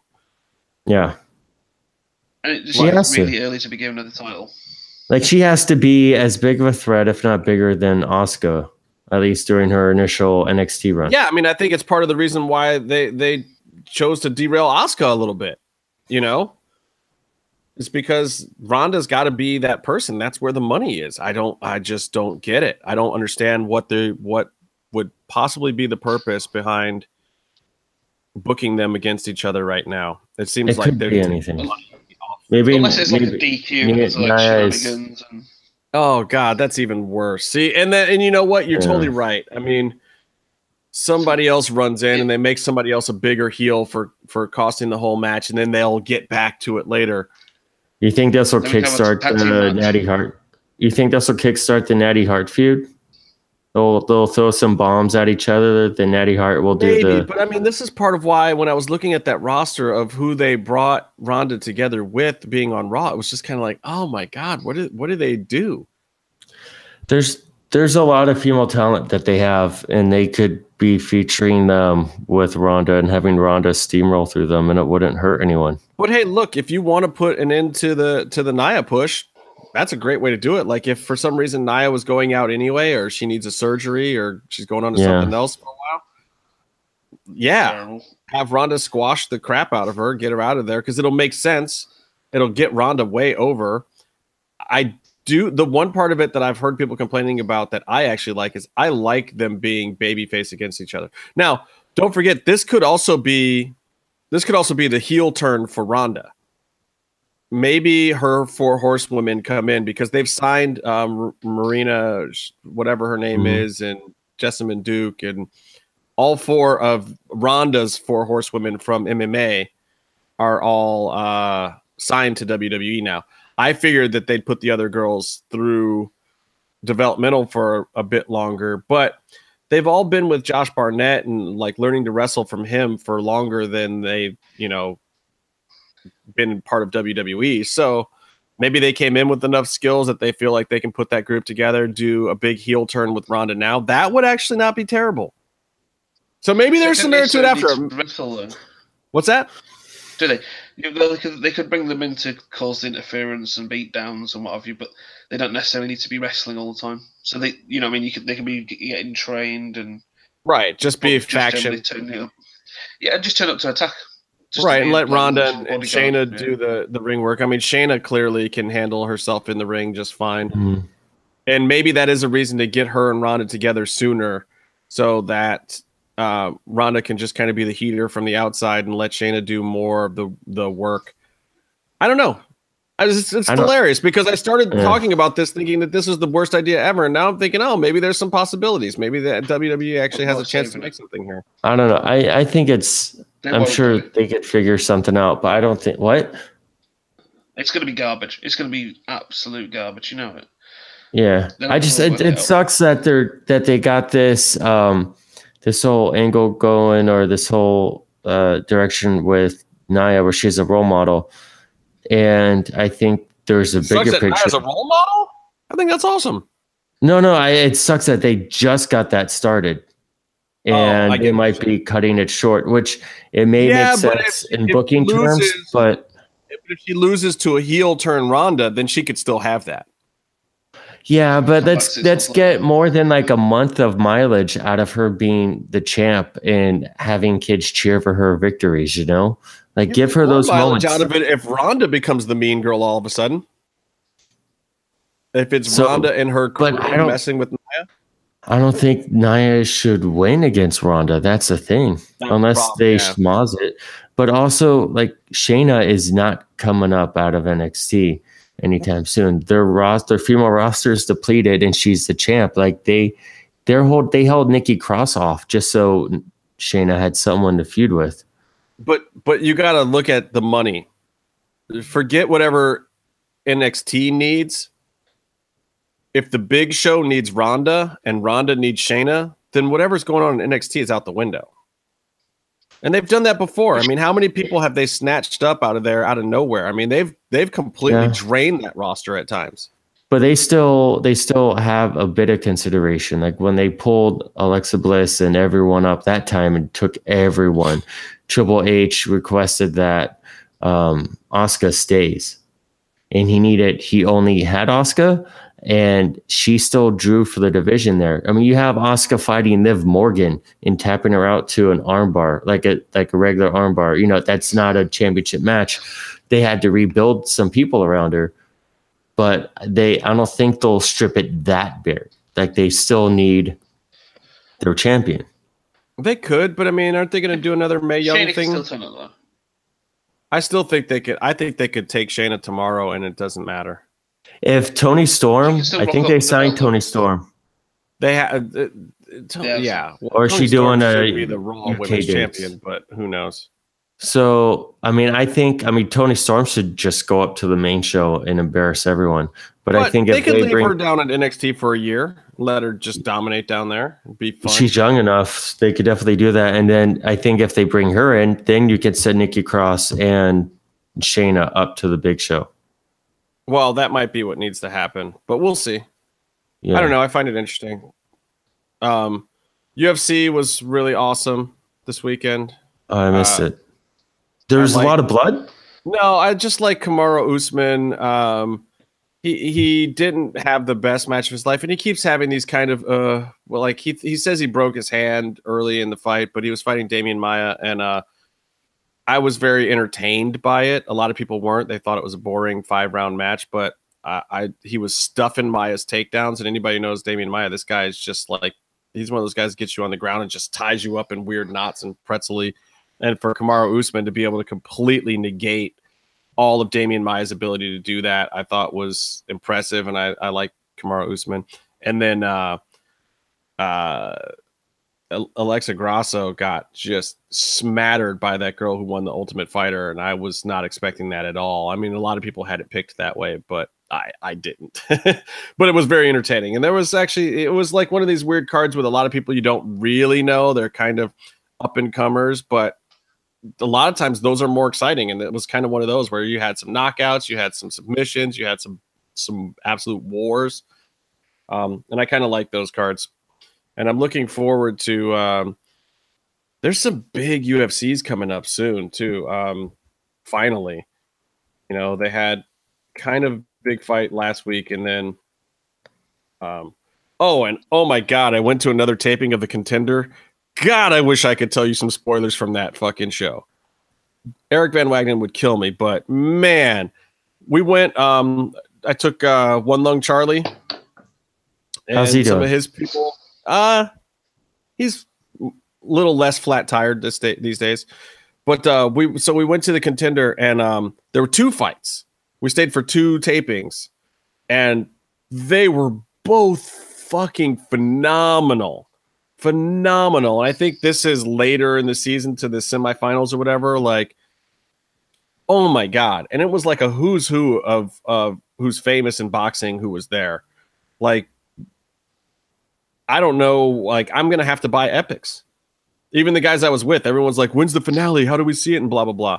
Um, yeah, like, uh, congratulations to Evie Dub because the show hasn't even aired, and I can tell you right now, he's got a freaking hit on his hands. Like for boxing fans, anybody who's a boxing fan who doesn't have EPIX is going to get EPIX. Mm-hmm. And I mm-hmm. think the whole boxing world and community knows it because they're all like all the big names, the famous guys in boxing are showing up there because they know that some of these young guys are the future of the sport and this presentation of it this style of doing this show is the future of the sport. Um, i think it could help resurrect boxing uh, even more so than the original version of the contender because the original version of the contender was around when boxing was still kind of up there but mma was kind of knocking it down a little bit. But i think now people are are seeing like the Lomachenko fights and the in the Triple G fights, and and people are coming back to the sport and being more interested. But those guys are are further down the line, and if you want to see where the sport is going to to come up from at its roots, it's going to be the show. And I'm I am more impressed than I thought I would be. I thought I'd be interested being a boxing fan, like, oh yeah, I like this. But I think a larger group and community is going to like it if if they can get over the hump of this it being on Epix thing, which may actually be brilliant for them to get their subscribership up. We'll see. Or people will just pirate it and still watch it and love it, but then they won't get any financial benefit from it. it's always possible. All right, you guys got anything else you want to talk about? Joshua I'm a- beat Lee Selby at my football team's stadium. Anthony Joshua? Like the, no, no, no, no. Uh, Josh Warrington. Oh, Warrington. So he's like a fighter from like my neck of the woods, and he's like supports my football team, and he basically got to actually box at the stadium, which is pretty mental. Like twenty odd thousand people. Um, yeah, that's huge. Drunk, drunk people who are absolutely insane anyway. Um, and Lee Selby was this guy who's been not saying how he's going to school him and all that shit for years, and he got absolutely torn apart. He got he was a he was a he was a bloody mess. One of the referees gave it as a, a Selby victory, but everybody else had him up by about um, Warrington up by about three four rounds.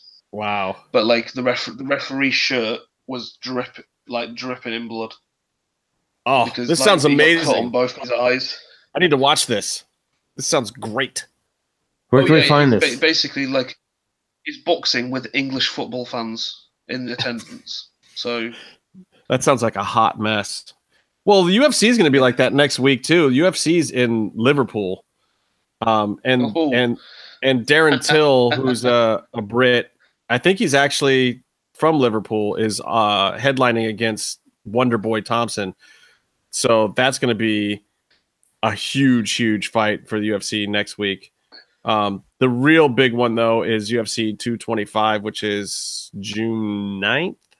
Um, and that's Whittaker versus Romero. Um, Dos Anjos versus Colby Covington, who talks all sorts of shit about Brazilians, and he's facing a Brazilian. Uh, Megan Anderson versus Holly Holm is on that one also. Um, and and wait for it, wait for it. Michael Jackson not the not the hee hee, not that Michael Jackson, but but Michael Jackson, um, the actor. No, he's a fighter and and podcast guy from Texas that hasn't had very many ultimate fights uh, of any kind. Is facing Phil Brooks, aka CM ah. Punk. Ooh. CM Punk is back, y'all. He's going to be facing Michael Jackson, who is probably skill level wise a little closer, but I almost still give it to to Mike. Mike has been a professional kickboxer for a while, and and we'll see. But this, I mean, I think Mike it, as an MMA fighter is like one in one or something, and now CM Punk is 0 one. So it's funny because he's still on the main card because he's such a huge draw, and the fight is in Chicago. So CM Punk will be fighting at home. Last time he fought in my hometown, Cleveland. But uh, that should be pretty exciting. And then also Alistair Overeem versus Ruben Blades is on that card. Um, Claudia Gadelha versus um, Carla Esparza is on there. Crazy, huge, awesome card. Uh, Rashad Evans is also fighting, coming out of retirement, basically. Uh, Bermudez is fighting Little Pettis. Should be interesting. Anyway, so Phil Brooks going to give it one more go. It'll be very interesting to see. Uh, and that's on the Whittaker Romero card on June 9th in Chicago. Oh, there's a lot of stuff on June 9th. What else is going on on June 9th? Dominion. My, That's um, it's my Okada. birthday. Oh. Okada. It's whose birthday? My partner Paula. It's her birthday. That, that's the black birthday. mannequin that's behind your shoulder there? Byron's favorite thing. I, I was wondering believe... if Sonny thought that that was in homage to him. I can't believe oh, that you had that. That has a lot less booty though. Yeah. There's a reason I've not turned it around, Byron. No, but why don't you have other rooms to put it in? Can you put it in other rooms? Off camera? This is true, it's a good point. I thought it was a good little back piece. Justin's got his curtains. You've got you can't put it behind the computer. Light light on the ground at least during the video portion. Paulie Cross thinks that the hee hee Michael could actually beat CM Punk. That's hilarious. Now, literally, now we could still beat him. I just wonder. I would love to see the real Michael Jackson hit CM Punk in the face and then just stand over him and just say, "Mama Mafusa," just like yelling at him. Weird Michael Jackson influence. Chamo. Moonwalking over. Sorry, somebody needs to do this car. I hope like uh, Tommy Toehold or somebody does that animation of, of that real Michael Jackson beating up CM Punk. That needs to be a T-shirt. the current day, Michael Jackson. Yeah, the corpse. yeah, great. Um, I just wanted to bring up that New Japan has that huge show uh, Dominion on the ninth as Okada and Omega in a best of three, two out of three fall. No time limit match. Speaking of long matches, that's going to be something to watch. And then they're doing Okada. I mean, they're doing Naito and Jericho in a blood feud. That's going to be amazing. I'm super stoked to watch those. I'll probably stay up late, watch it live. Um, they're doing their their super junior, whatever the lightweight tournament now, and that's awesome. Got okay, to see. So you say it's June 9th, but so does that mean like early in the morning on June 9th or that I have to stay up all night on June 9th? I don't know where Japan falls in the international they're, date line. They're ahead of us. So I think like if June 9th is a Saturday, it might be Saturday morning, but I'm guessing. I think someone else should figure that out. No, I think I think it starts at like 8 a.m. here. On June 9th. Usually. Yeah, so like it's you should yeah, well, watch it at yeah. 3 Oh no, it starts at 8 a.m. there in England. So it's like yeah. one in the morning here. Oh yeah, and it's a lot easier, yeah, for you than me because it's like late night, and for me, I have to wake up. Well, on the West Coast, it's even worse. All I know is whenever whenever the New Japan events start here is a, a time when I'm absolutely not going to be awake watching wrestling. But yeah, it's all in the middle of the night, but it's kind of fun to watch it well, live in that sort of days. Um, we're season pros in the UK of this. Yeah, and yeah. watching shit at fucked up times. Well, hey, next weekend you get the UFC live there, and we have to watch it at like I think it starts at uh the main card starts at 10 a.m. Los Angeles time. The prelims start at like 7 a.m. or something. So I'll be up bright and early Sunday morning watching fighting. Speaking of fighting, um, Daniel Bryan, I, I just recently saw him talk about how he wanted the heel hook to be his original finish, not the yes lock. Um, and he recently threw it on Cass again um, on some show. I'm not watching them. I just saw highlight. Wonder what you would thought about, or if you had seen a heel hook, and what you thought of a professional wrestler's heel hook, or it being used as a finish. It's good. The problem is, I just don't know that some of those MMA moves are dramatic enough to look like something. But if you program the audience long enough, I think that any move can get over, you know. Yeah.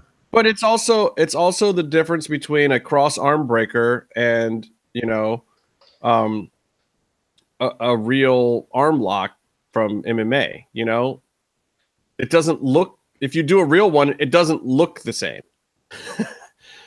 the fact that you're actually twisting an elbow to the safer place for wrestling gives you the ability to move the arm more and make it more dramatic you know and there's a reason why you know if you watch um like if you watch uh ken shamrock do a real ankle lock compared to the way that uh, kurt angle does it kurt angle's looks better for wrestling by a long stretch because when shamrock was doing the real ones you know he's got it in really tight and he's twisting and trying to break your freaking ankle by holding it a certain way, you know, and you're not going to get that that same thing with you're not going to get that same thing out of a wrestling move. Like when Kurt Angle's doing it, he's like he's putting the the the crux of the the joint in a certain spot so that he can move it around and twist you more safely without hurting you and it looks way better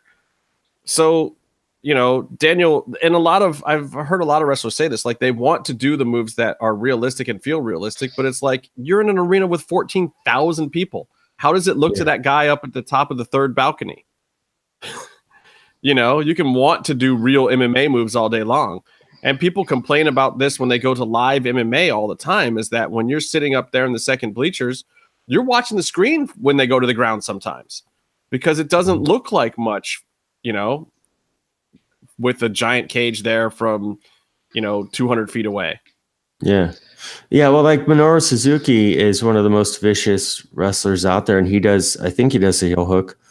Um, and he makes it look awesome, but it's also that's a much different conditioned arena and audience and it would be boring if he sat on and just held someone's leg for so long in WWE.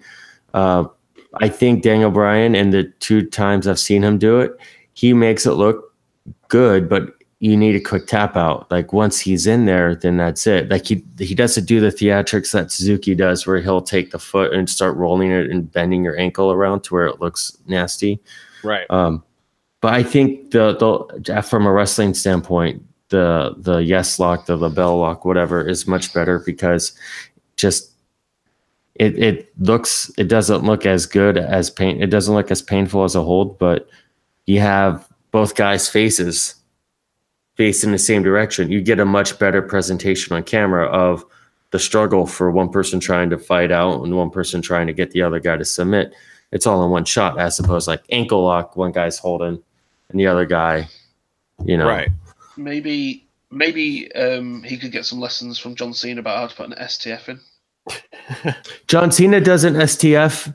I think he doesn't tighten it up because he used to do it the original way. Like he knocked out, he choked like Edge or someone out. Yeah, when you're as big as Cena is, if you actually put that move in for real with the amount of muscle mass he has, that could actually be bad. Yeah. But, yeah, but um, choking out Edge is not a bad thing. What? Well, Paul's asking about the armbar, Ronda's armbar finish. Now, what Ronda has done, Ronda is actually uh, her version is actually in between a cross arm breaker and an armbar right now. She's doing the appropriate MMA setup on the legs, but she's also not cinching in the the leg crossing, and she's not actually turning the arm against the joint. She's not fully turning yeah. the arm against the joint. So she's leaving it kind of in cross arm breaker position, but the whole setup and presentation of what she's doing is the actual armbar.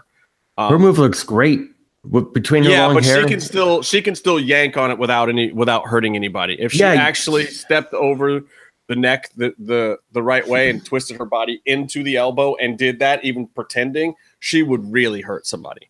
Um, yeah, I mean, similar to what Sexy Star did. Um, if yeah. you're ever wondering about the Sexy Star footage, if you go and watch it, Sexy Star actually does that and turns her arm in. So when she's yanking on it, it's no longer for show for a move. She's actually hyperextending the elbow, which can break your arm or your shoulder. Um, and that is the difference between a real MMA armbar and a cross arm breaker, which is the pro wrestling version of the move. Yeah, but uh, I was saying that Ronda's Ronda's her armbar looks really good in that she hides that. Where she'll get you, she'll get the arm tucked under her arm, like with her body, when she's standing still and has her has it wrapped a certain way. Yeah. And then she's able to do the, like the fall back quick slam as if like that's impact that's going to yank the arm out. Um, but right and the trick the trick for that is actually having her pelvis be closer to the body and not further away and so you'll see that her knees are more bent because she's actually scooched in more and if you when you see those real arm bars the the person applying the arm bar is almost flattening out their whole body and straightening out because what you're trying to do is put all of that pull across the other person's muscles so what she's doing now she's still doing the fall back but that fall back when you do it in real mma is for yeah. the purpose of pulling and straightening out and and locking around the shoulder and getting that elbow to that that position where it's going to hyperextend. But it is it's great. It's perfect the way she's doing it. We've seen her do the real ones too, so our brains are programmed that when she does it that fast, but you're not seeing her straighten out her back and her no. legs like she was in some of those other things. Hey, whoever is Acer 500, thanks for subscribing to the channel. And you too can subscribe if you just go down there, just scroll down, hit that little subscribe button, and hit the bell for notifications. Wait, what? What just happened? We just got a new subscriber. That's all. Acer five thousand. We went into commercial in like mid sentence. Yeah, yeah, I do that sometimes because I forget to plug stuff all show. I was probably supposed to plug uh, Lucha Central. I was probably supposed to plug Fuck. some T-shirts. I was probably supposed Lucha to plug Mav Pro.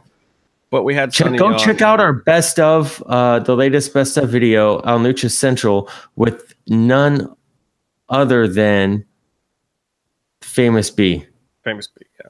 If you hit it's the, really good video it is. If you hit the show more button on our description down below, um, you can see that uh, there's a link for Sonny's um, Twitter. There's links for all of the host Twitters. There's uh, links to where you can get our t-shirts. Um, no Patreon yet. We're going to set up Patreon soon um, for people who really want to help keep us in business. Right now, we're counting on t-shirt sales. We did pretty good last month. We had this shirt, yeah. the uh, couple different versions of the Jim Jimsuke Nakamura, which is actually tied dead even with the world. Did we get a cease and desist for that one? Seems like wow. We start shilling WWE knockoff shirts, and the feed goes down. Wow. Meave, do you think there's a connection? I don't think Justin's got a connection at the minute. Yeah, yeah. But, Do you think there's a connection? You think there's a con- investigative journalism between us?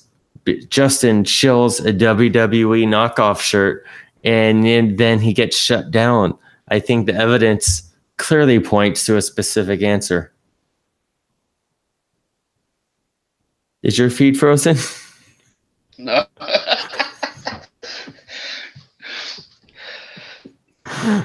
Say quality quality acting.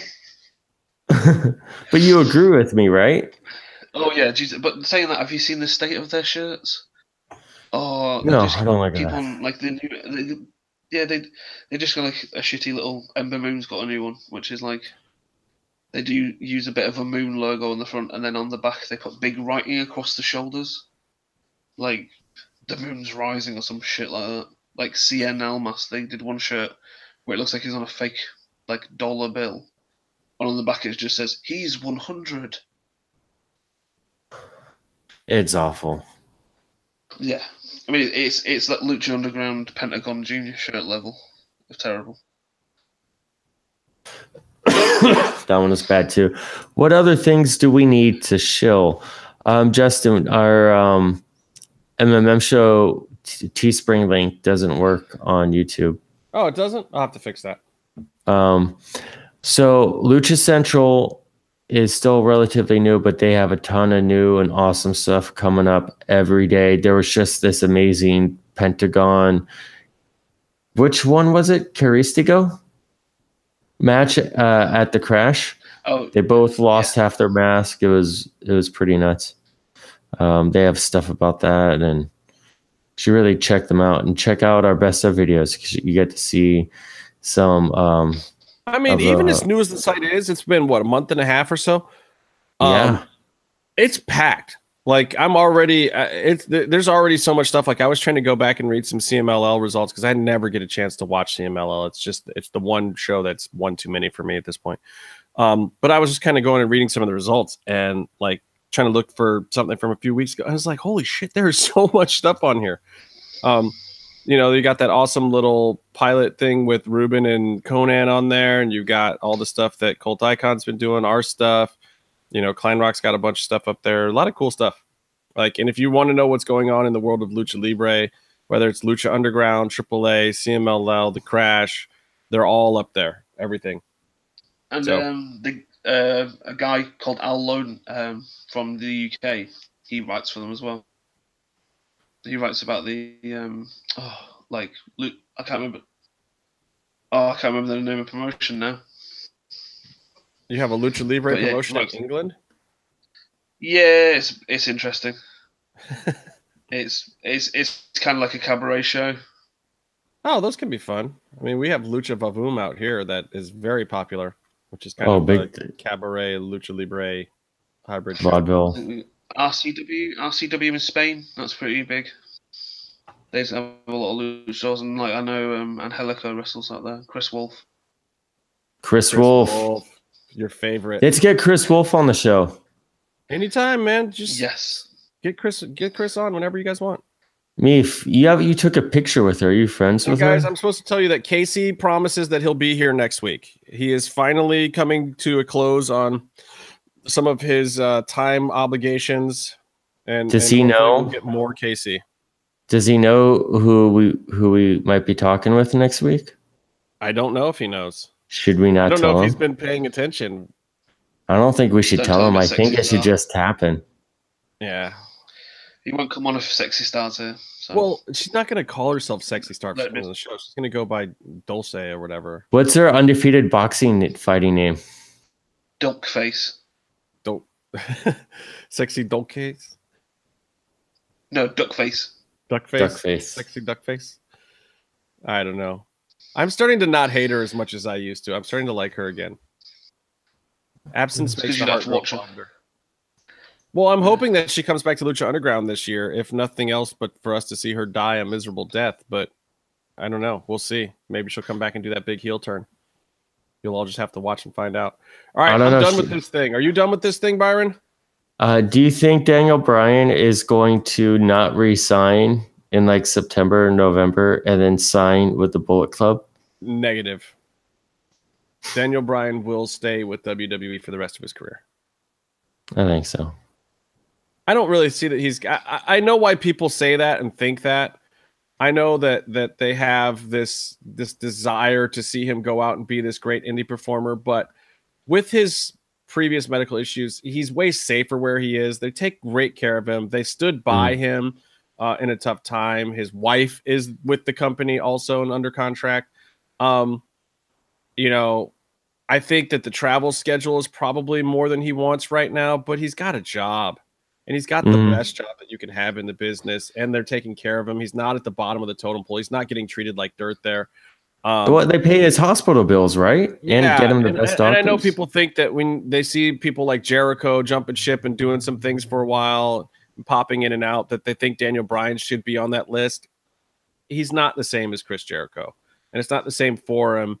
And that world out there for him outside of WWE is not as safe. And he would have to work like an indie performer, and he wouldn't be at the top of the card.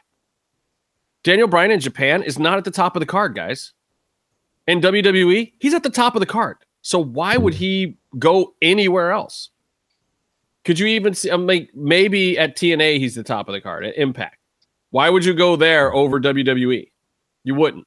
I just don't think. I don't see Daniel Bryan ever needing to go somewhere else. Uh, I think he's found He's his. got a his safe job. yeah, I think he's found his last Yeah. stop. Um, and I don't think he's going to be one of these guys like a Kurt Angle or somebody that leaves the company and has to go somewhere else and make a name for himself or wants to be bigger than he is. It's just there's no reason for him to leave ever. Um, anyway, that's all I got. You got anything else, guys? Nope. No. Thanks to Sonny Kiss, aka Thank. XOLishus, for being on the show.